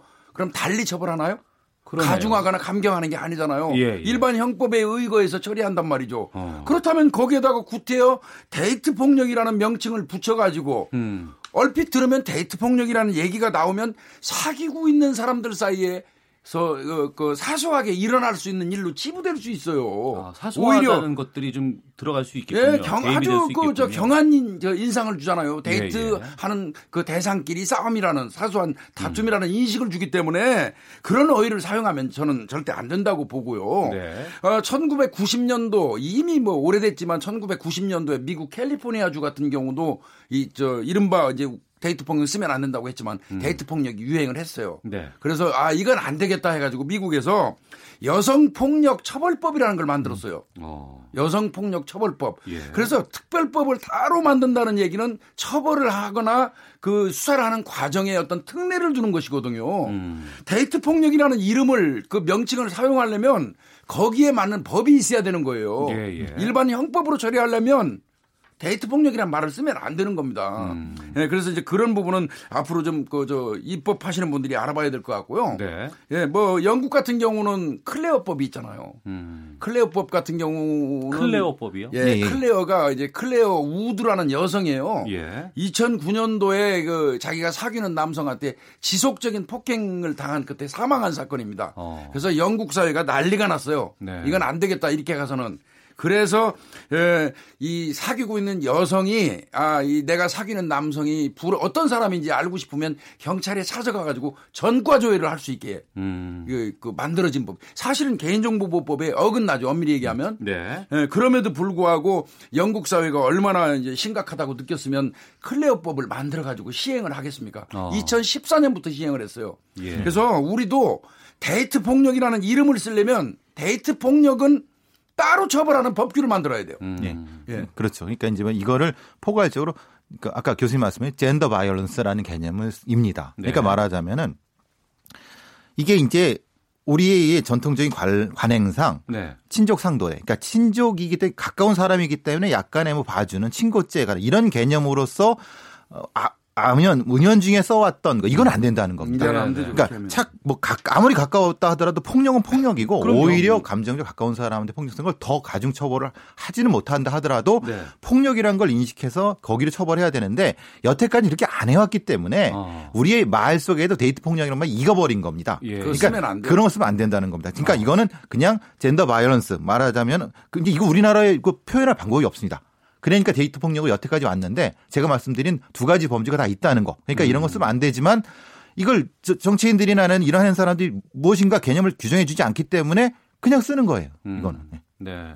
그 과거의 드라마 같은 거 보면 옛날에 뭐 예. 60, 70년대 그냥 담장 안에 서 있었, 있었던 남편은 술 먹고 있고 예. 부인 막 때리고 뭐 이런 것들 묘사가 되는 장면들이 흔하게 그, 예, 있었지만 예, 예. 지금은 그런 것들로 그냥 치부하기에는 너무 사회가 많이 아, 바뀌었어요. 그럼요. 그렇죠. 이런 것도 있었습니까? 드라마에 음. 그냥 첫 번째 선본 여자를 납치해가 결혼해 갖고 그걸 자랑스럽게 떠들었던 연예인들도 있었어요. 맞습니다. 얼마 전에. 맞아요, 예, 예, 절대 예. 그건 안 됩니다. 그건, 그건 그렇죠. 큰일 나는 거죠. 예, 예, 근데 예. 전에 한 10년 전에 그런 일이 있었어요. 그러니까 어. 그런 어떤 인식 수준의 사회였기 때문에 데이트 폭력이라는 개념이 있었을 뿐이지 예. 절대 안- 이런 개념을 쓰면 안 된다는 겁니다. 예. 게다가 최근에는 보면은 이제 그 음. 집착이라고 해야 되나요? 집착이죠? 헤어진 여자친구를 뭐 납치를 한다거나 아, 예, 예. 뭐 계속해서 막 귀찮게 한다거나 음. 문자를 뭐 계속해서 반복적으로 보낸다거나 이런 부분들도 있잖아요. 이제 뭐 엊그제 일어났어요. 어, 파주 경찰서에서 발견한 건데. 아 또 있었어요? 어, 이, 저, 이 사귀던 두 사람 사이에서 한번 그 여성을 폭행해 가지고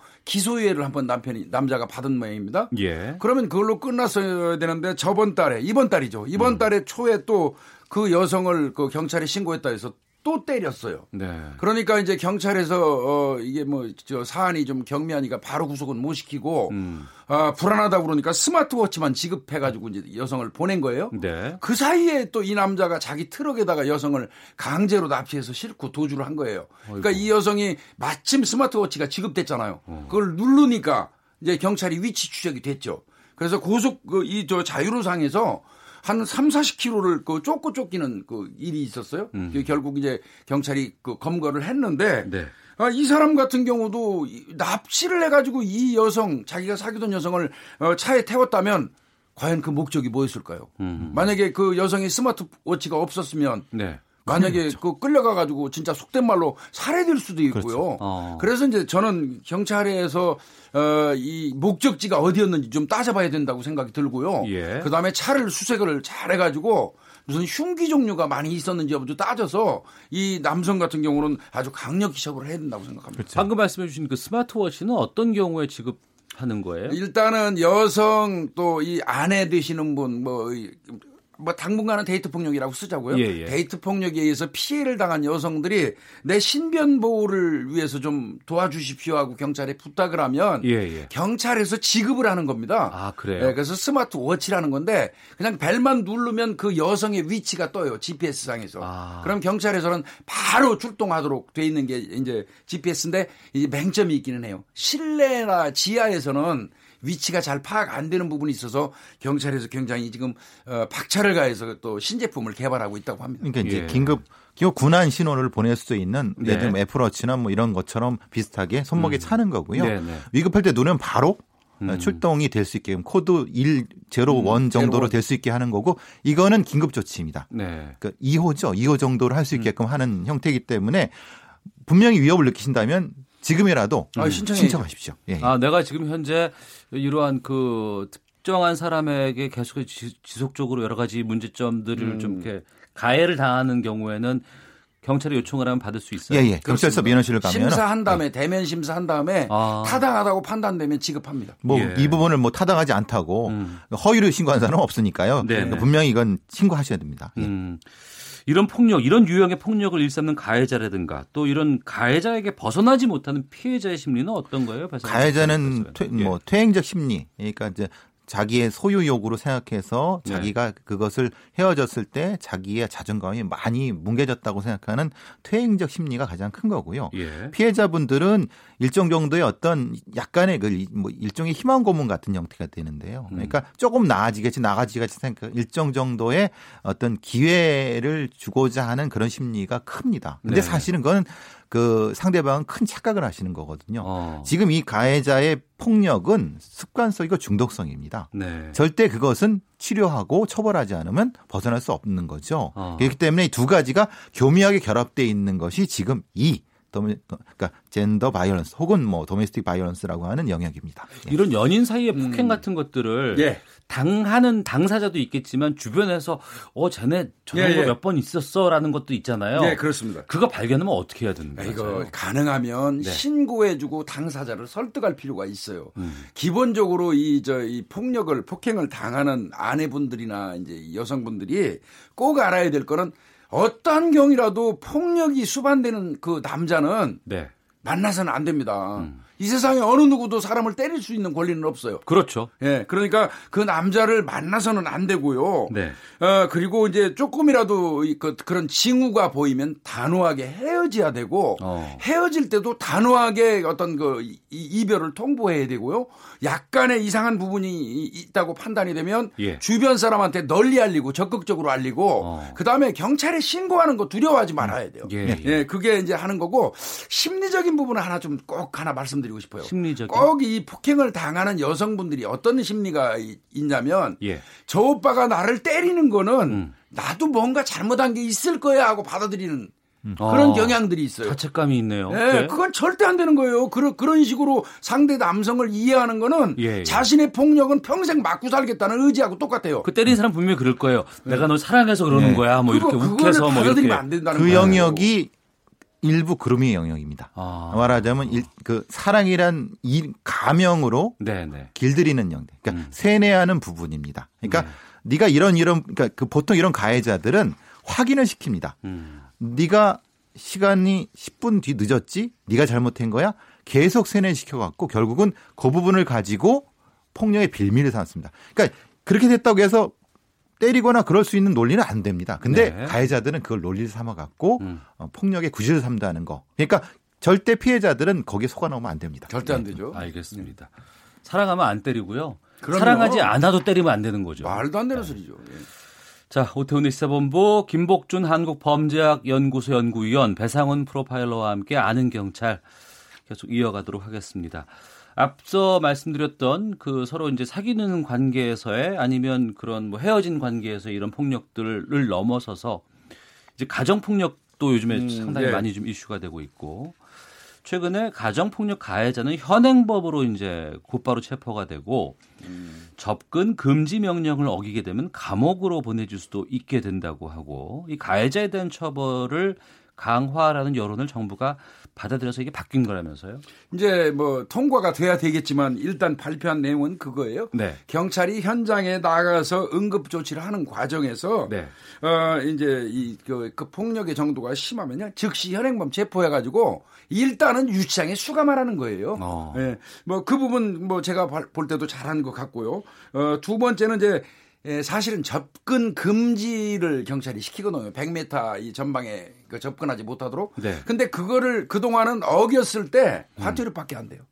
아, 과태료. 예, 돈 몇 푼 내면 그만인 거예요. 그러니까 어. 사실상 실효성이 없는 제도였다는 것이죠. 예. 그거를 조금 손질해서 이제는 에, 그런 경우에는 이제 이 그 형사 입건을 하거나 이제 음. 뭐 형사 입건한다는 얘기는 어, 크게 보면 구속까지 시킬 수 있다는 뜻이죠. 예. 예, 그렇게 좀 바꾼다는 거고요.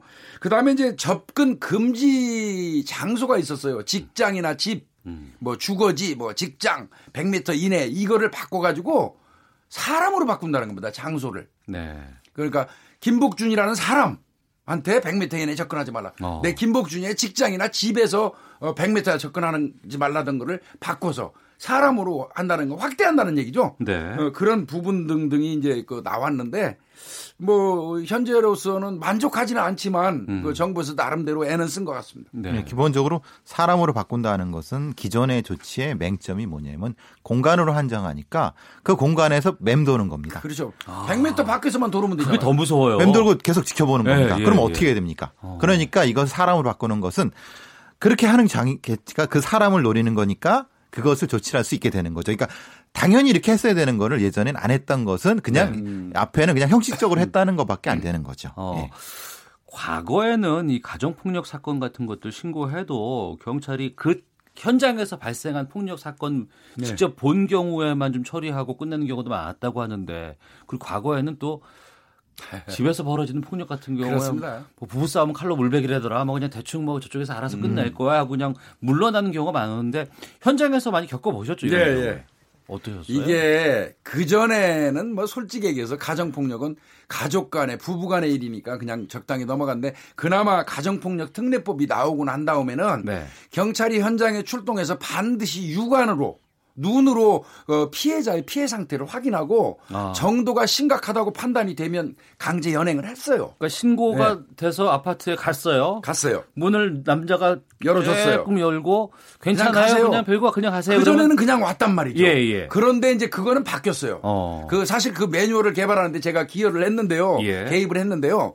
이제는 경찰이 어떻게 하냐면 B급 내다보고 가십시오 해도 아닙니다. 어. 일단은 들어가서 육안으로 경찰 눈으로 확인하겠습니다 하고 들어가도록까지는 시켜놨어요. 네. 근데 문제는요. 예. 문제는 제가 일선 있을 때 보면 가장 큰 문제가 뭐냐면 어, 아내 되시는 분이 맞은 상태에서 신고를 해놓고 음. 사실상 경찰서로 연행해서 남편을 데리고 오면 네. 진짜 길, 길게 가야 한 시간 이내에 다시 없었던 와요? 걸로 해달라고 어. 아내 되시는 분이 더 난리를 치는 경우가 압도적으로 많아요. 네. 근데 그러고 나서 그러고 나서 몇 시간 안에 그 아내분은 더 많이 맞습니다. 그러니까 그래서 이제 어떻게 되냐면은 그 안에 확인을 한다 하더라도 현장에서 분리하는 건 물론이거니와 음. 시야에서 벗어나서 완전히 아이들도 분리시키. 왜냐하면 이 아내분이 아이가 저기 있기 때문에 네. 그 남편의 안에 있기 때문에 음. 그러니까 그 얘기를 못 하는 거죠. 그러니까 네, 네. 완전히 분리된 상태에서 어, 심리적으로 안정시킨 다음에 의사를 묻- 묻게끔. 어. 그러니까 흔히 말하는 그러니까 실질적인 분리 상태에서 의사가 되, 저, 타진할 수 있게끔 바꾸려고 하는 것이 지금의 범정부 대책 중에 핵심이라는 겁니다. 그러면, 그러니까 예. 이제 요번에 이제 반의사 불벌죄가 그러니까요. 나왔어요. 그거- 아내 되시는 분이 에, 남편한테 나중에 보복을 당할 수 있기 때문에 그냥 경찰 앞에서 아유 전 조금 맞은 거 괜찮아요. 처벌 원치 않습니다. 예, 예. 어, 처벌해 이렇게 주지 하면 말아 주세요. 반의사 불벌죄 260조 1항 똑같잖아요. 그러니까 그냥 어, 처벌 의사가 없으면 그냥 봐 줬었는데 이제는 그걸 없앤다는 거예요. 음. 아내 되시는 분이 마지못해서 남편의 보복이 두려워서 나 처벌 원치 않습니다 하고 얘기하던 거 그거 필요 없다는 거예요. 네. 경찰이 객관적으로 판단해 가지고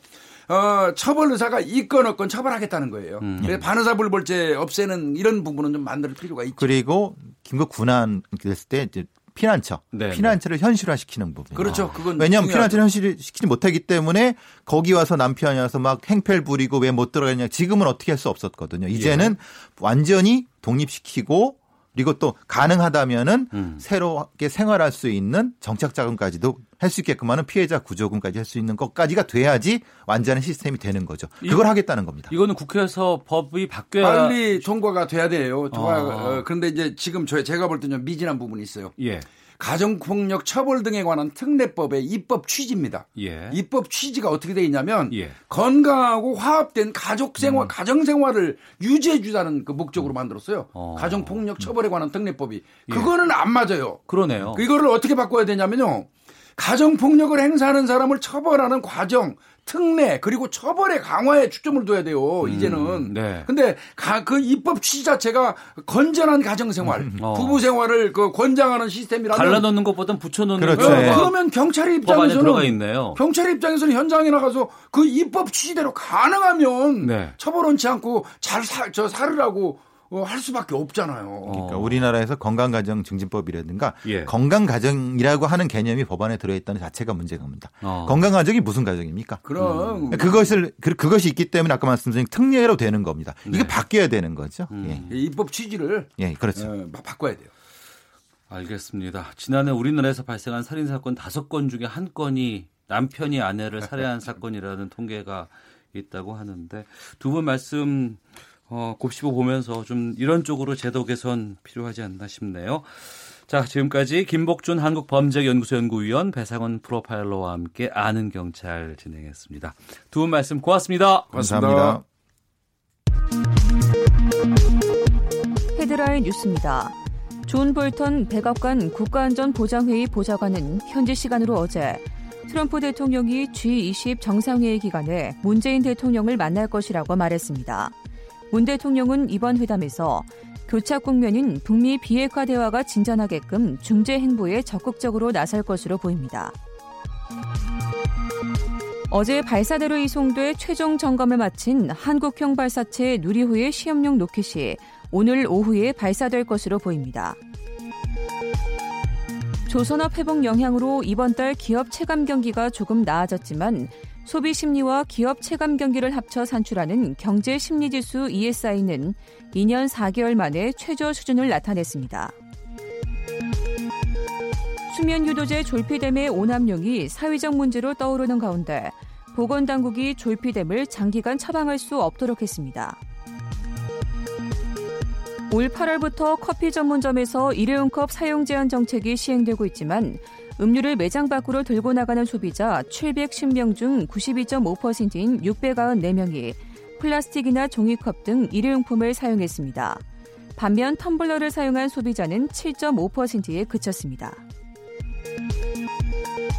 현재 3,600원인 서울 택시의 심야 할증 기본 요금이 4,600원으로 인상될 전망입니다. 심야 할증 기본 거리와 적용 시간은 현행대로 유지됩니다.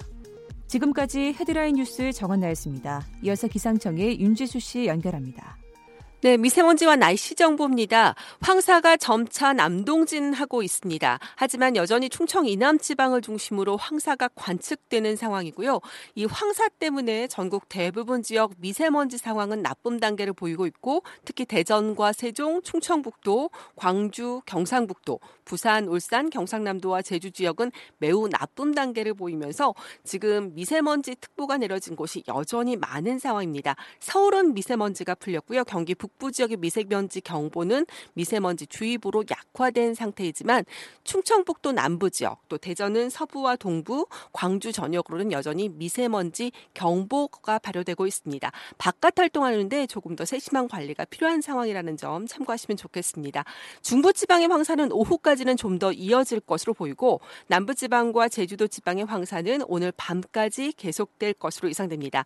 내일은 전국적으로 미세먼지 상황이 보통 수준으로 회복될 것으로 기대되고 있습니다. 오늘 전국은 대체로 맑은 가운데 낮 최고 기온 8도에서 16도 사이가 예상되고요. 서울과 세종은 10도 안팎까지, 부산은 16도 안팎까지 오르겠습니다. 어제보다 낮은 기온이고 11월 하순의 기온으로 쌀쌀한 날씨가 당분간 좀 더 이어질 전망입니다. 강원 영동 지방의 경우 지금 건조특보가 내려져 있는데 나머지 지역에서도 다음 주 월요일이나 화요일쯤 비 예보가 있어서 이번 주는 날이 갈수록 더욱 건조해진다는 점도 꼭 기억해 두시기 바랍니다. 있습니다. 지금 서울 기온 9.8도, 습도 13%입니다. 지금까지 미세먼지와 날씨 정보였습니다. 다음은 이 시각 교통 상황 알아보겠습니다. KBS 교통정보센터의 윤여은 씨입니다. 네, 고속도로는 낮 시간답게 여유롭습니다. 다만 돌발 상황은 꾸준합니다. 익산 장수고속도로 장수 쪽 진안휴게소 부근 2차로에서 사고 처리 중이니까 잘 살펴 지나셔야겠습니다. 대구 부산 고속도로 대구 쪽은 작업 여파로 청도 부근에서 1km 또 동대구 분기점에서 2km가량 밀립니다. 경부고속도로 서울 쪽은 죽전휴게소에서 서울유금소 사이 작업 중이라 2km 구간에서 여파받고 있고요. 부산 쪽도 작업 때문에 북천 한나들목에서 천안다들목 또 천안 분기점에서 목천 쪽으로 밀립니다. 서울시내 간선도로 중에서는 청담대교 남단에서 북단 쪽입니다. 2차로에 고장난 차가 있어 다리 지나기 어렵습니다. 올림픽대로 공항 쪽은 청담대교에서 동호대교, 잠실 쪽은 동호대교에서 영동대교까지 밀리고요. 강변북로 구리 쪽은 성산대교에서 서강대교와 원효대교에서 반포대교까지 서행됩니다. KBS 교통정보센터였습니다.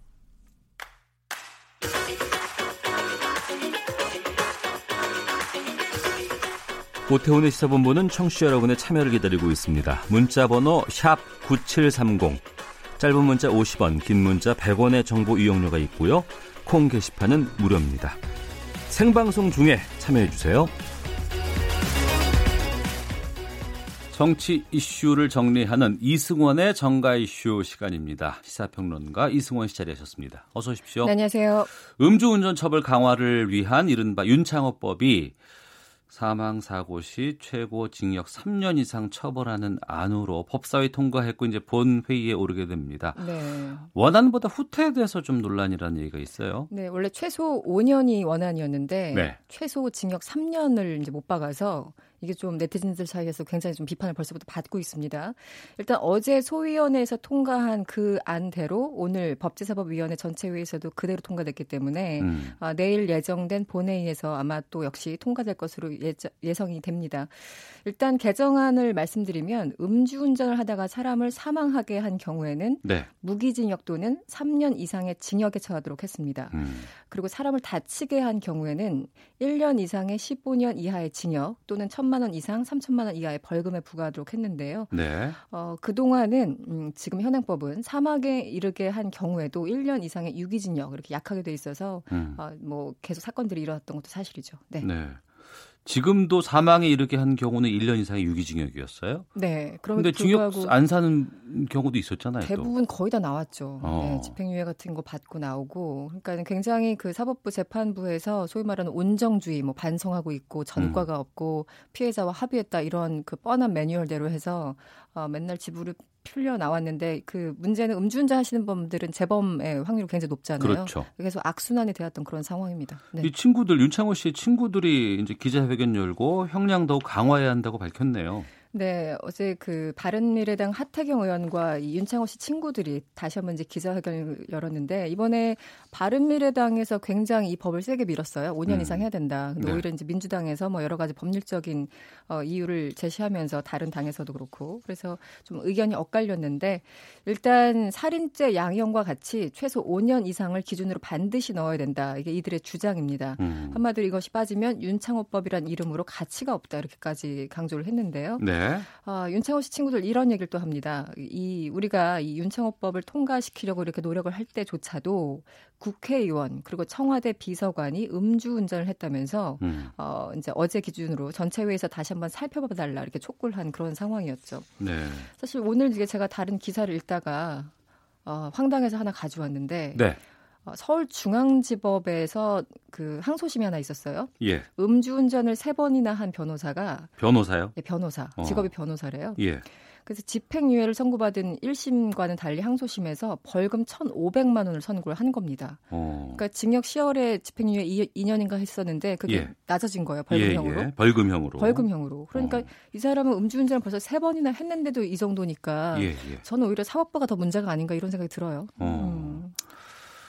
여론 쪽으로 많이 좀 이렇게 향방을 보겠네요, 이제는. 그 내일 이제 본회의밖에 안 남았기 때문에 뭔가 뭐 극적인 변화를 기대하기는 힘들지만 뭐 음. 다시 한번 말씀드리지만 미국 등 일부 주에서는 음주운전을 분명히 살인죄로 보고 법을 적용하는 법이 있기 때문에 네. 좀더 강화돼야 된다 이런 인식은 분명히 좀 갖고 있어야 될 것 같습니다. 알겠습니다. 네. 야권이 최근 집권 1년 6개월 된 문재인 정부의 레임덕 현상을 요즘 부쩍 많이 언급하고 있다고 하는데 네. 2년 차의 레임덕? 좀 빠르죠? 예. 네. 그 보통 한 4년 차 정도 되면은 나오던가 좀 빠르면 3년 차 후반경에 나오는데 벌써부터 레임덕 얘기가 나오고 있습니다. 아, 사실 이제 문재인 대통령의 경우에는 지지율이 어떻게 보면 비정상적으로 높았잖아요. 음. 뭐 정상회담 영향 등등 있었고 높게는 80% 초반까지 지난 5월에 아, 그렇게 지지율이 이제 높았었는데 그러다 보니까 약간 그 상대적 어떤 평가가 나오는 것 같아요. 그래서 어쨌든 최근에 지지율이 50% 초반대로 이제 내려앉으면서 어, 야당으로부터 이제 레임덕이 아니냐 이런 주장이 나오고 있고요. 네. 또 마침 이달 한 중순쯤에 이제 두 가지 뭐 계기가 있었죠. 일단 박원순 서울시장이 어, 노조 집회에 직접 참석을 한 것. 음. 어, 뭐 본인의 해명은 좀 달랐습니다만 어쨌든 그리고 이재명 경기지사 관련해서 요즘 이제 여러 가지 수사 발표가 나오고 또 이 지사가 여러 가지 반격을 또 하고 있지 않습니까? 이 두 가지가 이제 야당의 공격 호재가 되고 있는 게 사실입니다. 네. 어, 처음에 레임덕을 제기한 거는 바른미래당 손학규 대표예요. 음, 지난 20일 박 시장이 이제 집회 참가를 한 걸 거론하면서 어, 대통령 권위가 흔들리는 이른바 레임덕에 들어간 게 아닌가 이렇게 얘기를 했었고 어, 김관영 원내대표도 역시 지금은 50%를 넘어서 견고해 보이긴 하지만 물거품처럼 일시에 빠질 수 있다 이렇게 또 주장하기도 했습니다. 또 하태경 의원도 비슷한 얘기를 했고 민주평화당 박지원 의원은 어, 민주당 내에서 지금 일어나는 일을 보면은 네. 이러한 현상 한마디로 레임덕은 시작됐다 이렇게 또 진단을 했네요. 그래서 음. 일단 야당으로부터는 어, 여러 가지 좀 공격 포인트가 있기 때문에 시작이 된 게 아닌가 싶습니다. 네, 그러니까 레임덕 주장은 야당 발로 지금 나오고 있는 건데 그런 거죠. 네. 집권 2년 차에 50% 초반의 지지율이면 이전과 비교해 보면 높은 거 높은 아닌가요? 거죠. 어. 50% 높, 높은 겁니다. 그런데 사람들이 이제 70%뭐 요때만 이제 많이 기억을 하다 보니까 예, 예. 예, 약간 좀 혼란스러운 그런 상황인데 음. 아, 기본적으로 여론조사 하시는 이런 전문가들이나 이런 분들도 동의하지 않아요, 일단. 음. 일단 진, 집권 2년 만에 레임덕을 맞은 대통령은 노태우 정부 이후에 한 번도 없는 데다가 네. 객관적으로도 이제 가, 과거 정부와 비교하면 지지율이 여전히 높은 겁니다. 음. 아, 예를 들어 지난 26일 발표된 리얼미터 여론조사에서도 문 대통령 지지율 50대 초반이 나왔거든요. 예. 근데 이제 같은 시기를 비교하면은 김대중 대통령은 당시 46%, 김영삼 대통령 44, 박근혜 대통령 44 이렇게 나왔었어요. 음. 어, 노무현 대통령은 또 현저하게 36%로 굉장히 낮게 나왔었는데요. 네. 이걸 다 뛰어넘는 게 지금 문 대통령 지지율인 겁니다. 어. 그렇기 때문에 비교해도 어, 지금 레임덕이라는 주장은 좀 맞지 않고 또 레임덕에 빠지지 않는 요소가 있잖아요. 과거 우리 많이 봤던 친인척, 뭐 예, 치- 그렇죠. 측근 비리 예, 항상 예, 나오는 측근 비리. 네. 예. 뭐 매뉴얼처럼 나왔던 거 있고 또 선거 패배하면서 이제 확 그 어떤 동력을 상실하는 그런 게 있었는데 지금은 또 그런 것도 아니고 저, 더군다나 지, 지방선거 때도 음. 압승하지 않았습니까? 그래서 아무래도 이제 이런 거죠. 뭐 정치라는 게 프레임 만들기 작전인 것이고 그래서 네. 잘못됐다 잘못됐다 계속 잘못되고 있다고 얘기를 하면은 그게 하나의 이제 정서적으로 남는 거기도 하고 국민들은 어 그런가 보다 또 이렇게 따라가게 되기 때문에 네. 일종의 이제 그 반사이익을 노린 프레임 잡기다 이런 지적들이 나오고 있어요. 네. 네. 내년 전당대회를 앞두고 자유한국당 잠룡들이 움직이기 시작했다. 음. 오세훈 전 시장, 유승민 전 대표 등이 활동을 재개했다고요? 일단 음, 오세훈 전 서울시장 얘기를 먼저 하면은 네. 일단 어제 YTN 기자를 만나서 한국당 입당 의사를 밝혔다고 합니다. 아 그래요? 네, 어. 이제 그 기자가 그 특강하는데 쫓아갔었나 봐요. 예. 어, 그래서 아직 시기를 정하지는 않았지만 아, 조만간 자유한국당에 입당해야 될 것 같다. 어, 음. 다만 당 대표 출마에 대해서는 아직 완전하게 결심하지 못했다 이런 발언을 한 것으로 지금 전해지고 있습니다. 아, 그러면서 그 전당대회도 사실 어떻게 규정을 만드냐에 따라서 이 호불호가 이제 갈리지 않습니까? 네. 그래서 전당대회 규정, 뭐 지도 체제 이런 것들이 결정되지 않아서 좀 고민할 시간이 필요하다 이런 얘기를 한 것으로 전해지고 있고요. 어, 그럼에도 불구하고 확실한 지점은 반문연대에 동참하겠다 이런 음. 의사도 전한 것으로 어, 전해지고 있습니다.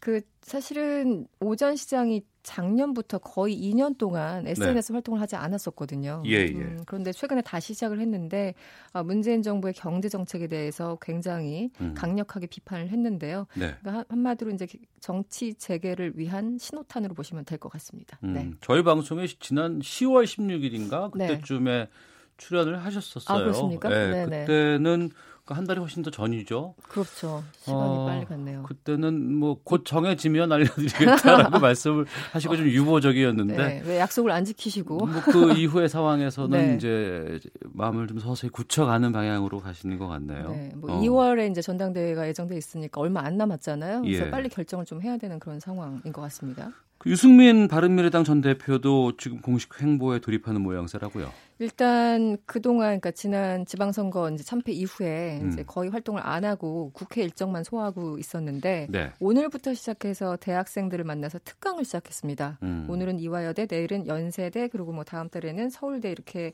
일단은 예정돼 있는데요.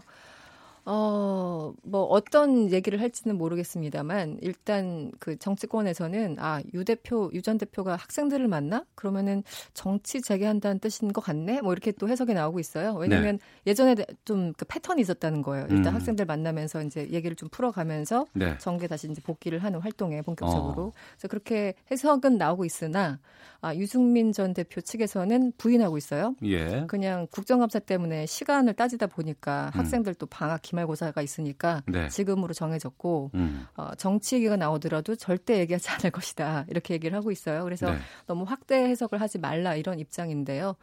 뭐 정치인이라는 게 뭐 정치하는 게 죄도 아니고 네. 뭐 언젠가 나오시겠죠. 예. 예. 그래서 오늘 내일 그 특강에서 어떤 질문과 대답이 나올지 굉장히 그 궁금한 그런 대목입니다. 이게 특강에 기자들이 많이 가겠군요. 많이 가겠죠. 어. 네. 한동안 자취를 감췄던 자유한국당의 김태호 전 최고위원의 역할에 대해서도 얘기가 나오고 있습니까? 네, 뭐 노회찬 전 의원이 이제 돌아가신 이후에 공석이 된그 경남 창원 어, 보궐선거에 출마해야 된다라는 사람도 있고 또 당권에 도전하라 이런 사람도 있고 주변에서 이제 여러 가지 권유가 있는 것 같습니다. 음. 근데 최근에 또 문 대통령에 대한 지지율이 뭐 부산, 울산 이쪽에서 좀 빠지는 그런 분위기가 있기 때문에 네. 그런 것도 약간 영향을 미치지 않을까 이런 여러 가지 해석들이 나오고 있습니다. 어쨌든 뭐 김태호 전 지사 같은 경우는 거의 뭐 경남에서만 계속 정치를 하셨잖아요. 예. 국회의원 재선 출신의 경남 도지사 두 번까지 아, 지난 김경수 지사와 맞붙었을 적에도 다른 그 자유한국당 후보들에 비해서 굉장히 적은 표차로 이제 석패를 했었거든요. 음. 어, 그래서 여전히 좀 그 뒷심을 발휘하는 그런 정치인이다라는 평가가 있기 때문에 네. 어, 아마 두 가지 사이에서 좀 고민을 하지 않을까 이런 얘기들이 나오고 있습니다. 알겠습니다. 네. 정가 이슈 브리핑 시사평론가 이승원 씨와 함께했습니다. 말씀 고맙습니다. 네, 고맙습니다.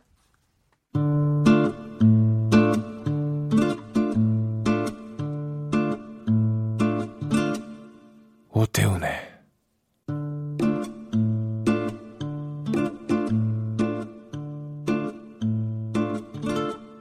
시사본부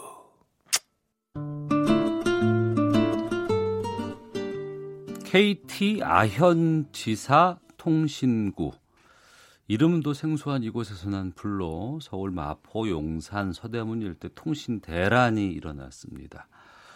어찌 보면 외부와 연결하는 통신이 끊긴 상황인데 이것 때문에 주민들의 삶이 원시 시대로 돌아갔다는 말이 나올 만큼 엄청난 혼란이 발생을 했는데요. 김성환의 뉴스 소다에서 이번 화재 사건의 파장에 대해서 알아보겠습니다. 시사평론가 김성환 씨 자리하셨습니다. 어서 오십시오. 네, 안녕하세요. 복구는 지금 얼마나 됐어요? 어, KT 측이 밝히기로는 임시 복구가 거의 되긴 된 것 같습니다. 네. 통신장의 복구율이 무선은 96%, 인터넷 회선은 99%, 유선 전화는 92%라고 하는데요. 네. 근데 이게 말이 96%지 실제로 가입자 수로 따지게 되면은 가입자 수가 굉장히 많잖아요. 예, 예. 그러니까 예를 들어서 뭐 유선만 해도 아직도 수천 가입자 정도가 음. 통신이 아직 안 되는 상황이라고 합니다. 예. 그러니까 그 가입자들은 여전히 큰 피해를 보고 있는 거죠. 음. 또 아직도 주문을 못 받고 있다 이런 상인들의 하소연도 역시 나오고 있는 상황이고요. 예. 근데 더 큰 문제는 유선 전화인 것 같아요. 유선 전화요? 네. 예. 근데 요즘은 이제 유선 전화 신청을 하면은 광 케이블로 와서 깔아주잖아요. 예, 예. 그래서 전화를 뭐 설치를 하게 되면은 뭐 IPTV도 가능하고 인터넷도 가능하고 선 하나로 모든 게 가능한데 네. 예전에 이건 너무 예, 예전 얘기인 것 같지만 전화 교환수 있었던 시대 있잖아요. 예, 예, 예. 그럴 때는 각 가구마다 예. 이 우리 구리선이라고 하는 거. 예, 구리 케이블이 빨간색하고 녹색으로 돼 있는 거 있었어요. 네, 그거 예, 예. 하나씩 다 들어갔어야 되잖아요. 예, 예. 근데 그 흔적이 아직도 남아 있는 거예요. 어, 아마 그 오래된 역사와 전통을 자랑하는 이런 음식점 이런 네, 데서는 그런 그런 것들이 계속 있겠죠. 그렇지 예전 거 음. 동케이블로 돼 있는 거 아직도 끊지 않고 네, 뭐 네, 광케이블로 교체하지 않고 그대로 사용했는데 음. 그 동케이블 기반의 전화는 복구율이 10%밖에 지금 안 된다고 합니다. 그거 왜 이렇게 늦는 거예요? 근데 이게 그 동케이블 같은 경우에는 예. 이 과거에 제가 말씀드렸던 것처럼 각 가구마다 하나씩 다 연결하는 시대였던 거잖아요. 음, 그리고 많이 지금 줄이가 줄여가는 추세고. 네, 줄여가는 추세이긴 했지만 그게 여전히 그냥 계속 사용되고 있었던 거죠. 어. 그러니까 지금 불이 난 통신구에는 전화선이 한 16만 8천 회선이 있었고 예. 광케이블이 220 묶음이 설치돼 있다고 하는데요. 예. 그러니까 전화선 16만 8천 회선 안에 동케이블이 포함되어 있는 것 같아요. 어. 근데 동케이블 같은 경우에는 워낙 이 구리로 돼 있기 때문에 네. 케이블 하나하나 뭐 따지면 얼마 무게가 안 될 수 있지만 그 한 묶음으로 따지면 엄청나게 무겁잖아요. 그렇겠죠. 예. 근데 그 통신관이 굉장히 불이 탔기 때문에 녹을 수도 있고. 다 녹아버리거나 뭐 어. 이런 게 괜히 안은 뭐 엉망진창이 돼 있는 거죠. 네. 그래서 소방 당국에서 이 복구하는 인력이 안으로 들어가지 못하게 하고 있는 상황입니다. 음. 그리고 너무 광케이블에 비해서 무겁고 네. 부피도 차지하고 있기 때문에 그걸 교체하고 전화국하고 일일이 일대일로 연결하는데 굉장히 많은 시간이 필요하다고 하는 거죠. 음. 그래서 KT 쪽에서는 이번 기회에 차라리 동케이블을 광케이블로 다 바꾸시라 이렇게 예. 권하고 있는 상황이고요. 어, 이 무상으로 또 교체해 준다고 합니다. 음. 그 동케이블 기반의 카드 결제기가 또 연결돼 있는 그런 이제 식당이나 이런 게 많이 있어요. 네. 어, 그런 곳 같은 경우에는 무선 카드 결제기를 제공을 해주고 있는 상황입니다. 네. 이게 파장이 처음에는 화제가 났다 그래서 인터넷 안 된다 그래서 뭐, 뭐 그런가 보다. 그냥 조금 뭐. 하면 되겠지라고 했는데 지금 나흘째 지나고 나서는 엄청난 파장들이 지금 일어나고, 일어나고 있는데 네. 보상은 어떻게 준대요? 아, 이게 굉장히 좀 답답한 문제인데요. KT 측은 유무선 가입자는 1개월치 요금을 감면해 주겠다 이렇게 밝히고 있습니다. 네.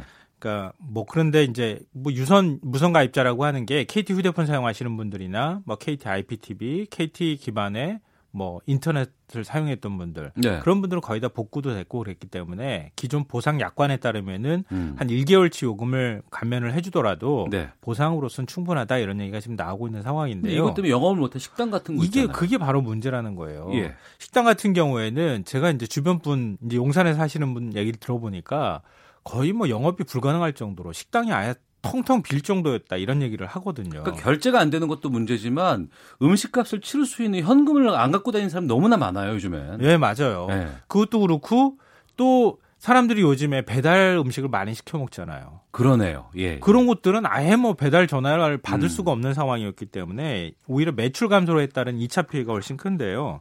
소상공인 연합회에 따르면 대리운전이나 퀵서비스 기사, PC방 업주, 식당 뭐 이런 것들이 평소 대비 30에서 한 40% 영업 손실이 발생했다고 합니다.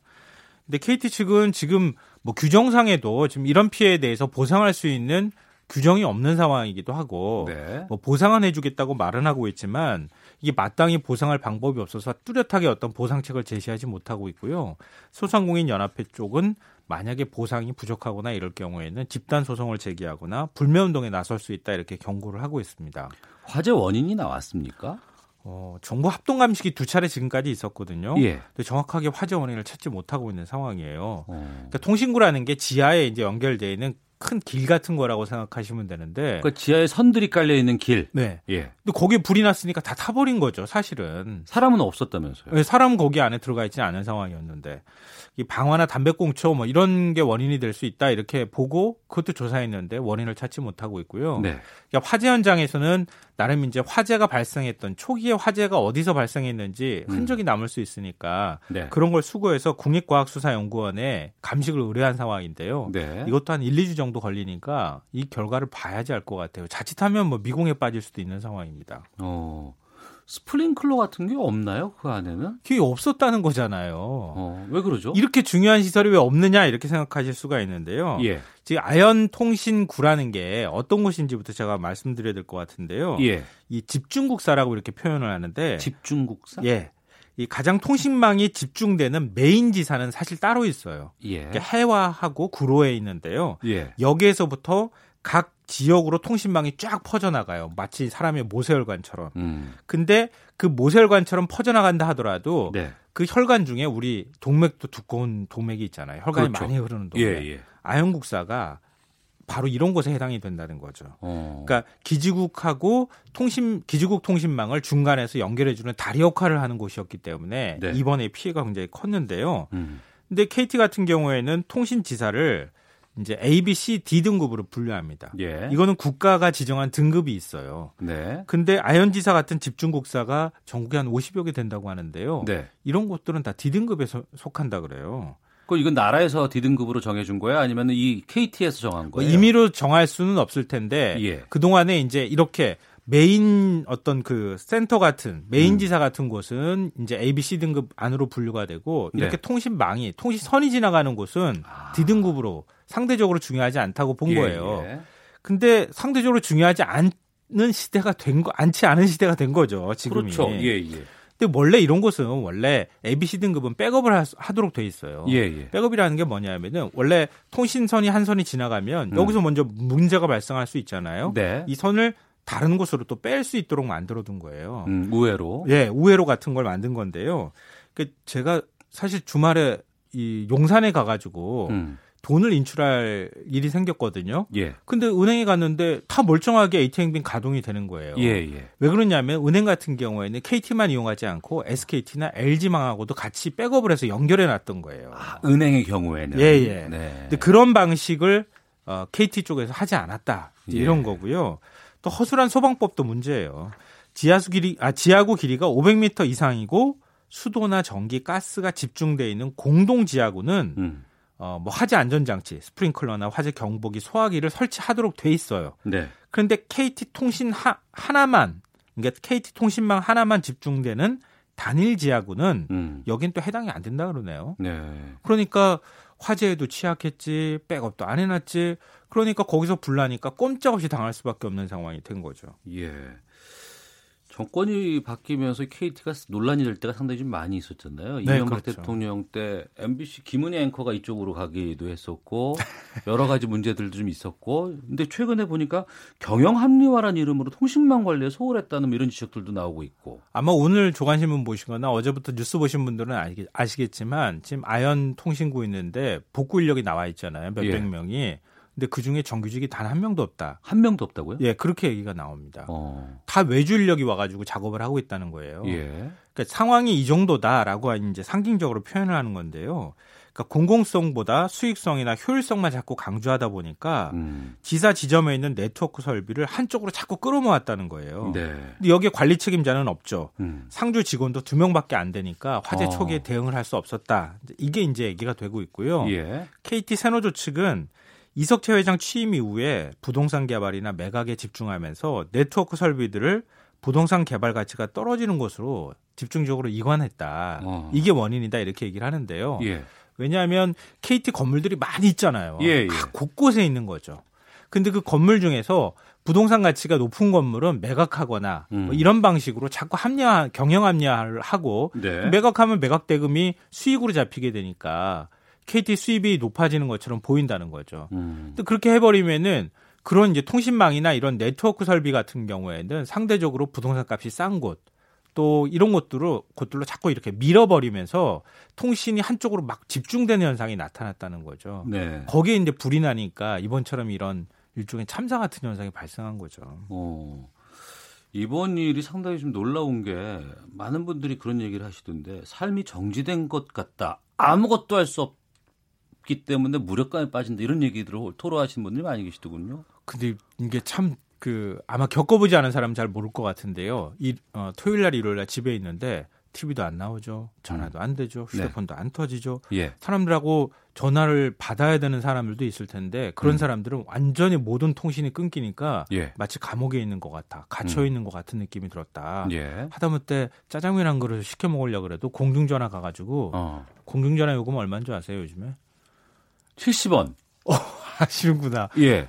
저 잘 몰랐어요. 아. 이번에 이거 직접 겪은 분이 저한테 얘기해 주시더라고요. 예, 예. 휴대폰에 있어서 공중전화가 소중한 줄 몰랐는데 이번에 이 동전도 집에 없어가지고 음. 편의점 가서 동전으로 바꿔서 전화를 했는데 70원이더라 이렇게 얘기해 주더라고요. 예. 그러니까 완전히 고립감 같은 걸 느끼게 되는 이런 일이 벌어졌고요. 더 어. 심각한 것은 112도 안 되죠. 예. 119 신고도 못 하죠. 음. 민간 보안 서비스도 업체도 다 통신만 먹통이죠. 병원 약국 진료도 안 되죠.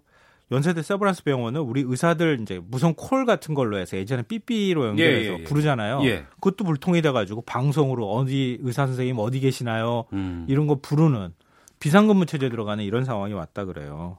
그래서 119 전화가 안 돼가지고 응급처치가 늦어지는 바람에 70대 여성이 숨지는 일까지 발생했다 이런 이제 얘기도 나옵니다. 아 그래요? 네. 어. 청취자 8156 번호 쓰시는 분께서 문제야 발생할 수 있고 너무 호들갑 떨 일은 아닙니다만 장애인, 긴급 환자 112, 119는 특수회선으로 무장해야 됐었어야 하는 것 아닌가요? 라고 의견 주셨고 5517님께서는 주인 없는 회사의 단면인 듯 이렇게 의견도 주셨는데 4차 산업혁명 시대 대비해서 5G를 전 세계에서 처음으로 사용화한다. 이런 거 우리가 자랑할 때가 아닌 듯 합니다. KT가 그거 굉장히 자랑했죠. 음. 이게 왜냐하면 4차 산업혁명의 내용을 들여다보면은 뭐 쉽게 말씀드리면 사람과 기계, 네. 기계와 기계끼리 대화하는 시대가 오는 거잖아요. 음. 예를 들어서 집에 있는 냉장고하고 세탁기, TV 이런 게 서로 연결돼서 네. 오늘은 날씨가 좋니 안 좋니 자기들끼리 대화하고 그럼 대화하려면은 통신망이 있어야 될 거 아니에요. 예. 무선 통신이든 유선 통신이든 그리고 인공지능 스피커로 어, 내가 뭘 지시를 내리면은 TV가 알아서 켜지거나 이건 벌써 시작하고 있잖아요. 그렇죠. 쇼핑을 예. 해주거나 예, 예. 다 그것도 통신망이에요. 어. 이번에 얘기 나오는 게 만약에 자율주행 자동차가 상용화됐더라면 예. 이렇게 통신망이 끊기면 상호 통신이 불가능하게 되잖아요. 음. 막 자동차끼리 막 충돌하거나 이런 일이 벌- 발생했을 거 아니냐라고 하는 걱정까지 나오고 있거든요. 예.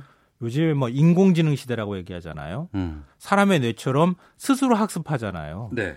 학습은 뭐 통신망 없이 그냥 되나요? 음. 모든 네트워크망이 다 통신망으로 연결되어 있는 거거든요. 네. 그래서 바로 그 소통하는 데이터 양이 엄청나게 커지기 때문에 5G가 필요하다고 했는데 그 망이 일순간 탁 멈추고 나니까 재난 상황 같은 걸 경험하게 된 거죠. 알겠습니다. 김성원 평론가께서 다음 주부터 저녁에 방송 진행하신다고 들었습니다. 네, 맞습니다. 어, 몇 시죠? 어, 매 그러니까 월요일부터 금요일까지 예. 10시 5분부터 11시 55분까지 예. 시사야라고 하는 프로그램입니다. KBS, KBS 1라디오. 일라디오. 이 채널에서 시사야라는 프로그램이에요. 네, 밤야자. 아, 밤야자 때문에. 반말 아니고요. 아, 알겠습니다. 자, 그럼 김성환 평론가의 MC 데뷔 기대해 보겠습니다. 오늘 말씀 고맙습니다. 네, 고맙습니다. 예, 오태훈의 시사본부는 여기서 인사드리겠습니다. 저는 내일 12시 20분에 다시 인사드리겠습니다. 안녕히 계십시오.